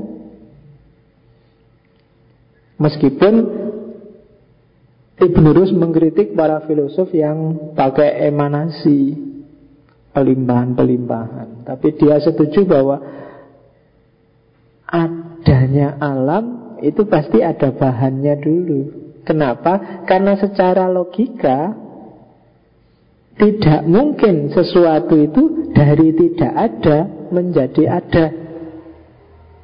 Tidak ada Adam, tidak ada ya tidak ada saja. Kalau ada ya ada. Nggak mungkin ada satu barang, dia punya kualitas tidak ada sekaligus ada. Akal susah memahaminya. Gelas ini semula tidak ada, tapi sebenarnya dia sebelum jadi gelas mungkin jadi kaca. Sebelum jadi kaca mungkin jadi pasir. Sebenarnya selalu ada. Hakikatnya sebelumnya memang sudah ada. Kalau tidak ada, ya memang tidak ada. Jadi yang tidak ada, ya tidak ada. Yang ada, pasti ada. Nah itu yang. Jadi di titik-titik ini ada selisih persepsi, bukan pertentangan. Yang menurut Ibn Rushd, Ghazali salah paham. Jadi kalau tidak ada, ya makanya kan kayak orang ngomong barang hilang itu nggak ada. Ya dia pindah tempat atau ganti bentuk atau jadi nggak ada. Dompetku kok hilang? Katanya siapa? Kalau dompetmu hilang, dompetmu paling dibawa siapa, dipegang siapa, sekarang ada di mana, hanya saja nggak kamu. Tapi dia nggak hilang karena awalnya sudah ada. Sebelumnya juga mungkin dia dalam bentuk kulit, dalam bentuknya sudah ada. Yang sudah ada nggak mungkin nggak ada. Yang nggak ada nggak mungkin ada. Itu logika kayak ini judek kamu mikirnya. yang sudah ada mesti nggak ada ya kan? Kamu sebelum jadi manusia kayak gini kan paling dari tetes air, airnya kan dari tetes apa, mungkin dari sari makanan, dari makanan bulat itu ada, dari ada, nggak mungkin dari nggak ada jadi ada. Yang nggak ada pasti nggak ada, yang ada nggak mungkin terus jadi tidak ada. Dengan pakai logika ini terus para filsuf bilang ya alam pasti ada bahannya, tidak kayak sulapan. Loh nanti jangan-jangan bahannya ini kodimnya nyainya Allah. Enggak, kodim dalam definisi apa dulu? Dari segi zat apa dari segi waktu? Nah itu yang pertama. Oke, itu tadi sudah. Ya nanti silakan dibaca. Kalau bagi Ibn Rushd, wujud itu ada tiga. Ada wujud yang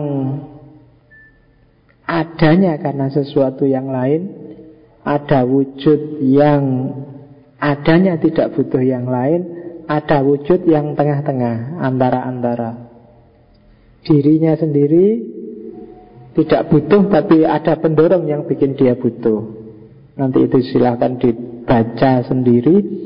Problem kedua adalah problem pengetahuan Tuhan. Jadi ada beberapa filosof very patetik, Ibnu Sina, Farabi khususnya, katanya Ghazali, dianggap Ghazali kafir karena mereka berpendapat bahwa Tuhan itu hanya ngerti yang besar-besar. Pengetahuan Tuhan itu hanya kuliat. Tuhan tidak ngerti tentang juz'iyat. Jadi ya misalnya Tuhan ngerti bahwa aku ngajar di sini malam ini mungkin urusan besar, tapi detail proses ngajinya penentunya aku. Tuhan ngerti bahwa mungkin kamu besok masuk surga, tapi prosedur masuk surganya urusanmu. Yang justru ya Tuhan gak ngurusi. Itu partikularitas dan universalitas. Tuhan ngerti yang besar-besar, hukum-hukum alam yang besar. Dan itu nanti hubungannya kan sama perbuatan manusia, bahwa manusia itu ya bebas ngurusi yang kecil-kecil. Tapi Tuhan ngerti hukum-hukum universal, bahwa kalau dia murtad kafir ya besok dia masuk neraka dan seterusnya. Nah, bagi Ghazali, klaim para filosof yang semacam ini mengindikasikan melecehkan Tuhan. Emangnya Tuhan gak ngerti sampai yang detail kecil-kecil? Kok berani bilang begitu? Nah terus dibilanglah oleh Ibnu Rushd, Ghazali sampean salah paham. Yang dimaksud para filosof itu tidak begitu. Yang dimaksud para filosof adalah pengetahuannya Tuhan tentang perincian itu tidak sama dengan pengetahuannya manusia tentang yang perincian. Jadi Tuhan tidak tahu tentang yang perincian versi perinciannya manusia. Contohnya gini loh, banyak hal kecil yang itu kalau Tuhan tahu itu malah mencederai kebesarannya Tuhan. Tak kasih contoh yang agak kasar. Misalnya manusia, kamu tahu gak rasanya perutmu mules pagi-pagi? Tahu ya, karena kamu pernah mules. Atau ada yang gak tahu, gak pernah mules panjang hidupnya. Rasa mules ini kan kamu ngerti kenapa kamu merasakan mules. Itu kan hal kecil namanya mules. Kamu ngerti tentang mules karena kamu pernah merasakan mules. Orang yang gak pernah mules, kamu ceritain mules itu kayak gini, dia susah sekali membayangkan. Kayak gimana sih? Hanya diketahui oleh yang punya rasa. Nah, Tuhan tahu pengetahuan, dia ngerti tentang fenomena mules itu, tapi pengetahuannya Tuhan beda dengan pengetahuanmu. Levelnya, intensitasnya, keutuhannya nggak mungkin persis kayak kamu. Karena kalau persis kayak kamu, Tuhan harus mules duluan. Kan gitu. Kalau tanpa mules duluan, Tuhan nggak akan ngerti kayak kamu kan. Baru kalau dia mules, oh kayak gini rasa mules, berarti aku tahu tentang mules. Tapi kalau Tuhan mules itu kan nggak mungkin. Jadi pengetahuannya Tuhan beda dengan pengetahuan kita. Nah itu pembelaannya Ibn Rushd pada para filosof. Jadi bukan itu maksudnya Farabi sama Ibnu Sina. Tuhan ngerti juga tentang partikularitas, tapi tidak seperti pemahamannya manusia tentang partikularitas. Karena pemahaman manusia itu dinamis, berubah-ubah, kontekstual. Sekarang A, besok berubah-ubah. Kalau Tuhan ngerti juga yang berubah-ubah kayak gini, ya berarti merendahkan derajatnya Tuhan. Nah, itu bantahannya Ibn Rushd. Yang ketiga, kebangkitan jasmani. Memang Ibnu Sina, Farabi bilang besok yang dibangkitkan itu rohaninya. Jasmaninya sudah rusak. Kalau dibuka kuburan kan jelas sudah rusak itu. Hancur jasmaninya. Katanya Ghazali, Quran sudah bilang bahwa kita dibangkitkan, ya berarti jasmani sama rohani. Besok jasmani itu akan, yang sudah rusak itu akan diutuhkan lagi. Nah, Ibn Rushd membela para filosof. Ghazali tidak begitu. Dia tetap setuju bahwa rohani yang dibangkitkan. Kenapa? Ya karena memang jasmaninya sudah rusak. Loh, besok kan dikasih jasad baru. Tidak adil Allah kalau ngasih jasad baru. Dulu yang punya dosa jasad lama, dulu yang melakukan kesalahan jasad yang lama. Kok sekarang dikasih jasad baru? Seandainya ada jasad baru yang dipentungi, yang dikeprui, berarti keliru harusnya. Terus itu. Dan katanya Ibn Rushd, pembalasan, penyiksaan, enak, ndak enak, sakit, sumpek, sedih, itu kan rohani, bukan jasmani. Bahwa di Quran terang-terangan Allah ngomong besok kepalanya dipukul pakai batu, pecah balik lagi, pecah balik lagi. Lo kan memang ngomongnya di level Khotobiyun, di level orang-orang yang kalau digambarkan secara abstrak nggak nyampe pikirannya mereka. Digambarkan sadis. Jadi terus neraka itu kan bayangannya kayak benjol, kayak pertukangan. Di situ ada gergaji, ada palu, ada linggis, ada itu kan bayanganmu kan gitu. Karena memang orang zaman itu disuruh mikir abstrak juga susah. Tapi hakikatnya kan di neraka kamu akan merasa sengsara, di surga kamu merasa seneng. Intinya kan itu aja. Dan urusan rasa merasa itu kan rohani, bukan jasmani. Rohaninya disiksa, bisa kok jasmaninya seneng. Misalnya para pejuang, para mujahid zaman dulu mungkin disiksa, tapi dia merasa bahagia besok segera ketemu. Itu kan rohaninya seneng meskipun jasmaninya disakiti. Jadi justru siksaan itu pada rohani, bukan jasmani. Rasa sakit itu pada rohani, bukan jasmani. Jadi jawabannya Ibn Rushd enggak. Ghazali salah paham lagi dengan para filosof. Yang dimaksud bukan itu. Memang rohani yang nanti dibangkitkan. Karena jasmani itu tanah, dari tanah kembali ke tanah. Yang kembali ke Allah itu kan rohani. Wa nafakhtu fihi min ruhi. Nah, itu kebangkitan jasmani. Ibn Rushd nulis juga tentang politik. Dia punya teori Al-Jumhuriyah wal-Ahkam. Ini khas dari dia, agak mirip Al-Madinah Al-Fadilah. Sebenarnya untuk merespon kondisi politik saat itu. Ya, prinsip-prinsipnya ada 5. Yang pertama adalah hukum atau syariat. Yang kedua adalah kedaulatan rakyat, siyadatul ummah. Yang ketiga adalah hak asasi manusia, al-hukuk al-insaniyah. Yang keempat adalah kepala negara, rois atau khalifahnya.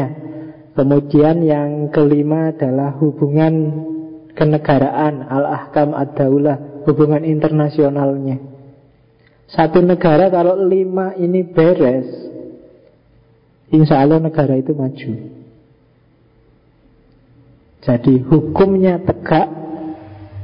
Hukum kan bahasa Islamnya syariah. Kemudian kedaulatan rakyatnya terpenuhi, rakyatnya berdaulat. Kemudian hak asasi manusia dilindungi, dijamin. Yang keempat, kepala negaranya berkualitas. Dan yang kelima, hubungan dengan negara lain bagus. Maka jaminan negara itu makmur, tentram. Tujuan-tujuan kenegaraan bisa dicapai. Maka carilah presiden yang bisa mewujudkan 5 itu. Besok untuk pilpres, gimana komitmen dia terhadap penegakan hukum, Indonesia ini pontang-panting luar biasa karena hukumnya nggak bisa tegak. Maka selalu bikin hukum sampingan, hukum baru untuk menguatkan hukum yang lama. Itu menunjukkan bahwa pemerintahnya tidak kuat. Masih butuh KPK, masih butuh banyak institusi baru. Padahal sebenarnya sejak lama kan sudah orang tidak boleh korupsi dengan hukum yang lama. Tapi karena yang lama tidak bisa tegak, terus ditambah terus hukum-hukum yang baru. Kedaulatan rakyat, ini urusannya perwakilan, DPR-nya harus bagus. Menyuarakan kepentingan rakyat, hak asasi manusia. Sejauh mana orang dilindungi, pendidikan, kesehatan, dan lain sebagainya. Kepala negaranya yang berkualitas, silahkan kamu milih sendiri. Dan hukum internasional, sama tetangganya jangan gegeran. Orang Indonesia itu kan senengane ngono, sama Malaysia lirik-lirikan, sama Singapura sikut-sikutan. Gak tentrem mulutmu kalau gitu. Harus kerja sama. Bahwa kadang-kadang ada konflik, iya, tapi jangan kemerungsung, jangan ngamuan. Harus, karena punya tetangga tentram itu enak, punya tetangga banyak yang tidak gegeran itu enak. Karena kalau tetangga dekatnya sendiri jadi musuh itu ya alamat kita tidak akan tentram. Lanjutin lagi. Ada konsep dari Ibn Rushd namanya penguasa egois, namanya wahdaniyah at-tasallus, kekuasaan yang egois. Kekuasaan yang egois itu kekuasaan yang dijalankan oleh seorang pemimpin yang zalim. Cirinya adalah alladzi yaqumu bil hukmi fi sabili nafsi la fi sabilil ummah. Cirinya gampang. Kalau pemimpin cara berpikirnya hanya aku yang benar. Sesuai versinya dia, maka yang terjadi adalah wahdaniyah at-tasallus. Pemimpinnya egois, memonopoli kebaikan dan kebenaran, seolah-olah dia yang paling benar, nggak dengar pertimbangannya orang lain. Itu teori politiknya Ibn Rushd. Sampai hari ini kita sudah kenal teori politik dari Al-Farabi, kemudian Ibnu Bajjah, dan hari ini Ibn Rushd. Sebenarnya nanti puncak teori politik kalau dalam Islam ketemunya di Al-Mawardi, Al-Ahkam As-Sultaniyah, yang dijiplak oleh Machiavelli jadi Il Principle, yang diterjemahkan jadi Sang Pangeran. Itu sebenarnya agak jiplaan dari Al-Ahkam As-Sultaniyah. Politik yang agak pragmatis. Oke. Terakhir fikih, ide yang agak original dari Ibn Rushd adalah fikih yang rasional. Jadi fikih yang tidak ikut apa saja kata para ulama, kata para mujtahid, tapi juga harus ngerti dalilnya. Fakih yang tidak cuma menghafalkan dalil, menghafalkan pikiran para ulama terdahulu, tapi juga bisa menciptakan fikih baru dan metode istinbat yang baru. Itu fikih rasional. Hari ini masih belum jalan. Hari ini fikih kita masih fikih yang apa? Fikih yang taklidi, belum fikih yang ijtihadi. Jadi kita masih pokoknya harus Syafi'i, pokoknya harus Maliki, pokoknya harus. Nah, itu berarti belum rasional. Fikih yang rasional itu melahirkan mujtahid. Makanya dia nulis Bidayatul Mujtahid, mujtahid pemula. Jadi seorang mujtahid yang ngerti cara menetapkan hukum dari dalil. Jadi tidak sekedar ikut.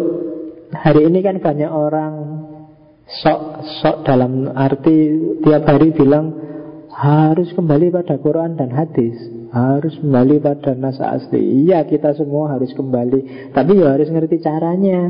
Nggak sekedar baca dan ngerti terjemahannya. Ada metodenya sendiri.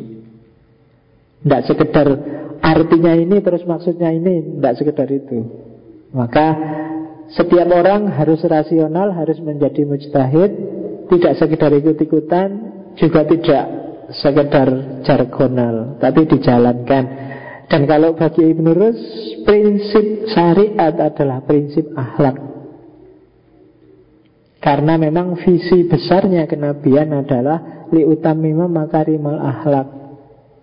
Tidak mungkin Allah menetapkan hukum, menetapkan syariat tanpa ada visi moralitasnya. Sholat, zakat, puasa, haji, sedekah, tahajud, semuanya itu pasti ada muatan moralitasnya. Dan muatan moralitas itulah sebenarnya sasaran. Kalau ibadah fisiknya itu jalannya. Maka puncak seorang muslim bukan yang tahajudnya paling panjang dan sholatnya paling rajin, tapi yang akhlaknya paling jempolan. Makanya Aisyah, para sahabat kalau menggambarkan Nabi kan bukan kok Nabi adalah orang yang sholatnya paling rajin, Nabi yang ibadahnya, tapi orang yang akhlaknya adalah Al-Quran. Selalu akhlak yang disasar, karena memang tujuannya syariat itu akhlak. Tidak ada gunanya syariah ibadahmu luar biasa, teologimu, akidahmu luar biasa, tapi akhlaknya rusak tiap hari, nyakitin orang lain, nyusahin orang lain. Dengan senjata akhlaklah nanti Islam jadi rahmatan lil alamin. Tidak bisa pakai senjata yang lain. Jadi kalau Islam ingin merebut peradaban hari ini yang paling mungkin adalah pakai jalur moralitas, akhlak, spiritualitas. Dan itu yang dicari-cari oleh Barat yang sampai hari ini belum ketemu. Kamu yang punya nggak paham-paham. Itu yang menurut saya jadi masalah. Padahal Barat nyari sampai judik sampai hari ini nggak ketemu-ketemu, masih bingung dia. Dari posmo pindah ke postmodern, poststruktural, poshermeneutik, masih belum ketemu kebenaran. Sebenarnya sudah dikasih isyarat oleh Fritjof Schuon, oleh Hussein Nasr, oleh dengan saintia sakranya. Tapi kita masih belum tanggap, masih blur, masih bingung. Kita masih bercita-cita jadi modern, pingin kaya, pingin punya mobil, pingin teknologi canggih, pingin HP, masih pingin modern. Sementara Barat sudah geser lagi dari modern. Jadi ya masih lama kalau kita masih pingin mengekor Barat. Barat sudah pingin meninggalkan modern, kita baru pingin jadi modern. Jadi masih panjang. Padahal kita punya sesuatu yang dicari Barat sejak lama dan tidak ketemu-ketemu. Kita yang punya aja sekarang sudah lupa tempatnya di mana. Jadi berdoa ya, hilang. Oke, terakhir. Oh, tidak ada, sudah selesai. Itu sebenarnya kalimat ngutip dari salah satu kitabnya Ibn Rushd, cuma dikutip di film yang tak sebut tadi. Jadi ending titlenya ada kalimat Al-Afkar itu lahul ajnihah. Jadi ideas have, has. Harusnya have, tapi di situ tulis has. Has wings, no one can stop their flights. Ide, pikiran itu punya sayapnya sendiri. Tidak akan ada orang yang bisa menghentikan kemana dia terbang. Itu kalau di film itu karena pikiran-pikirannya Ibn Rushd itu kan diberangus habis-habisan di abad 15. Semua kitab-kitabnya dibakar, dia diasingkan. Tapi ide, pikiran itu adalah makhluk yang punya sayap sendiri. Jangan khawatir, dia pasti selamat. Dia bisa cari survivalnya sendiri. Dia bisa cari tempat sendiri kemana dia akan terbang. Dan buktinya masih banyak kitab-kitabnya Ibn Rushd yang sampai hari ini masih bisa kamu baca. Dari sekitar 68an kitabnya masih puluhan yang bisa selamat. Karena ternyata meskipun di perpustakaan-perpustakaan Islam dibakar, banyak para tokoh, para ilmuwan Barat Kristen yang mengoleksi kitab-kitabnya Ibn Rushd sejak Ibn Rushd masih hidup, sehingga banyak yang terselamatkan. Dan keyakinannya Ibn Rushd akhirnya akan terbukti bahwa jangan khawatir, ide atau pemikiran itu punya sayapnya sendiri. Dia akan cari tempat sendiri kemana dia akan terbang. Dan nanti kayak gini kan diwarisi oleh Hegel bahwa alam semesta punya ruh rasionalnya sendiri. Apapun yang terjadi, yang lebih rasional yang akan survive. bahwa hari ini banyak hal yang gak rasional terjadi. Jangan takut, jangan gelisah. Yang lebih rasional yang akan selamat sampai besok-besok bertahan. Yang tidak rasional lama-lama akan hilang dan tidak diakui orang. Itu Hegel. Inspirasinya dari sini sebenarnya. Oke, saya kira itu. Ada komen tentang Averroisme alirannya. Oke ya, sudah jam 10. Saya kira itu dulu. Minggu depan kita akan ketemu dengan salah satu lagi puncak pemikir ilmuwan Islam. Kita ketemu dengan Ibnu Khaldun.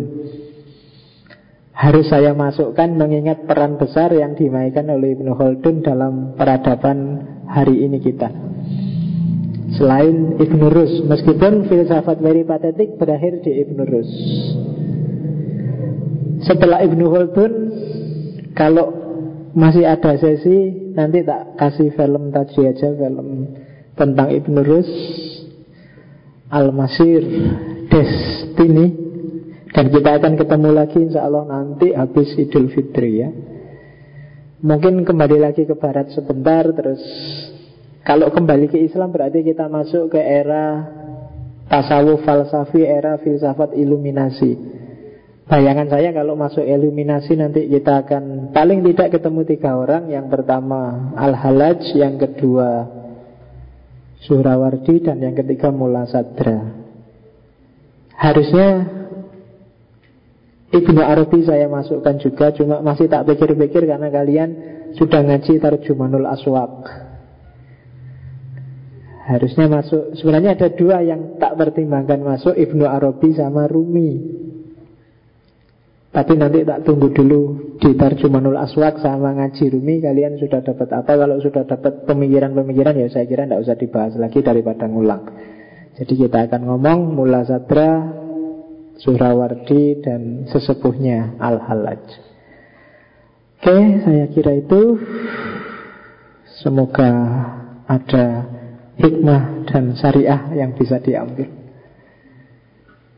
Wallahul muwafiq, wallahu a'lam bishawab. Wassalamualaikum warahmatullahi wabarakatuh.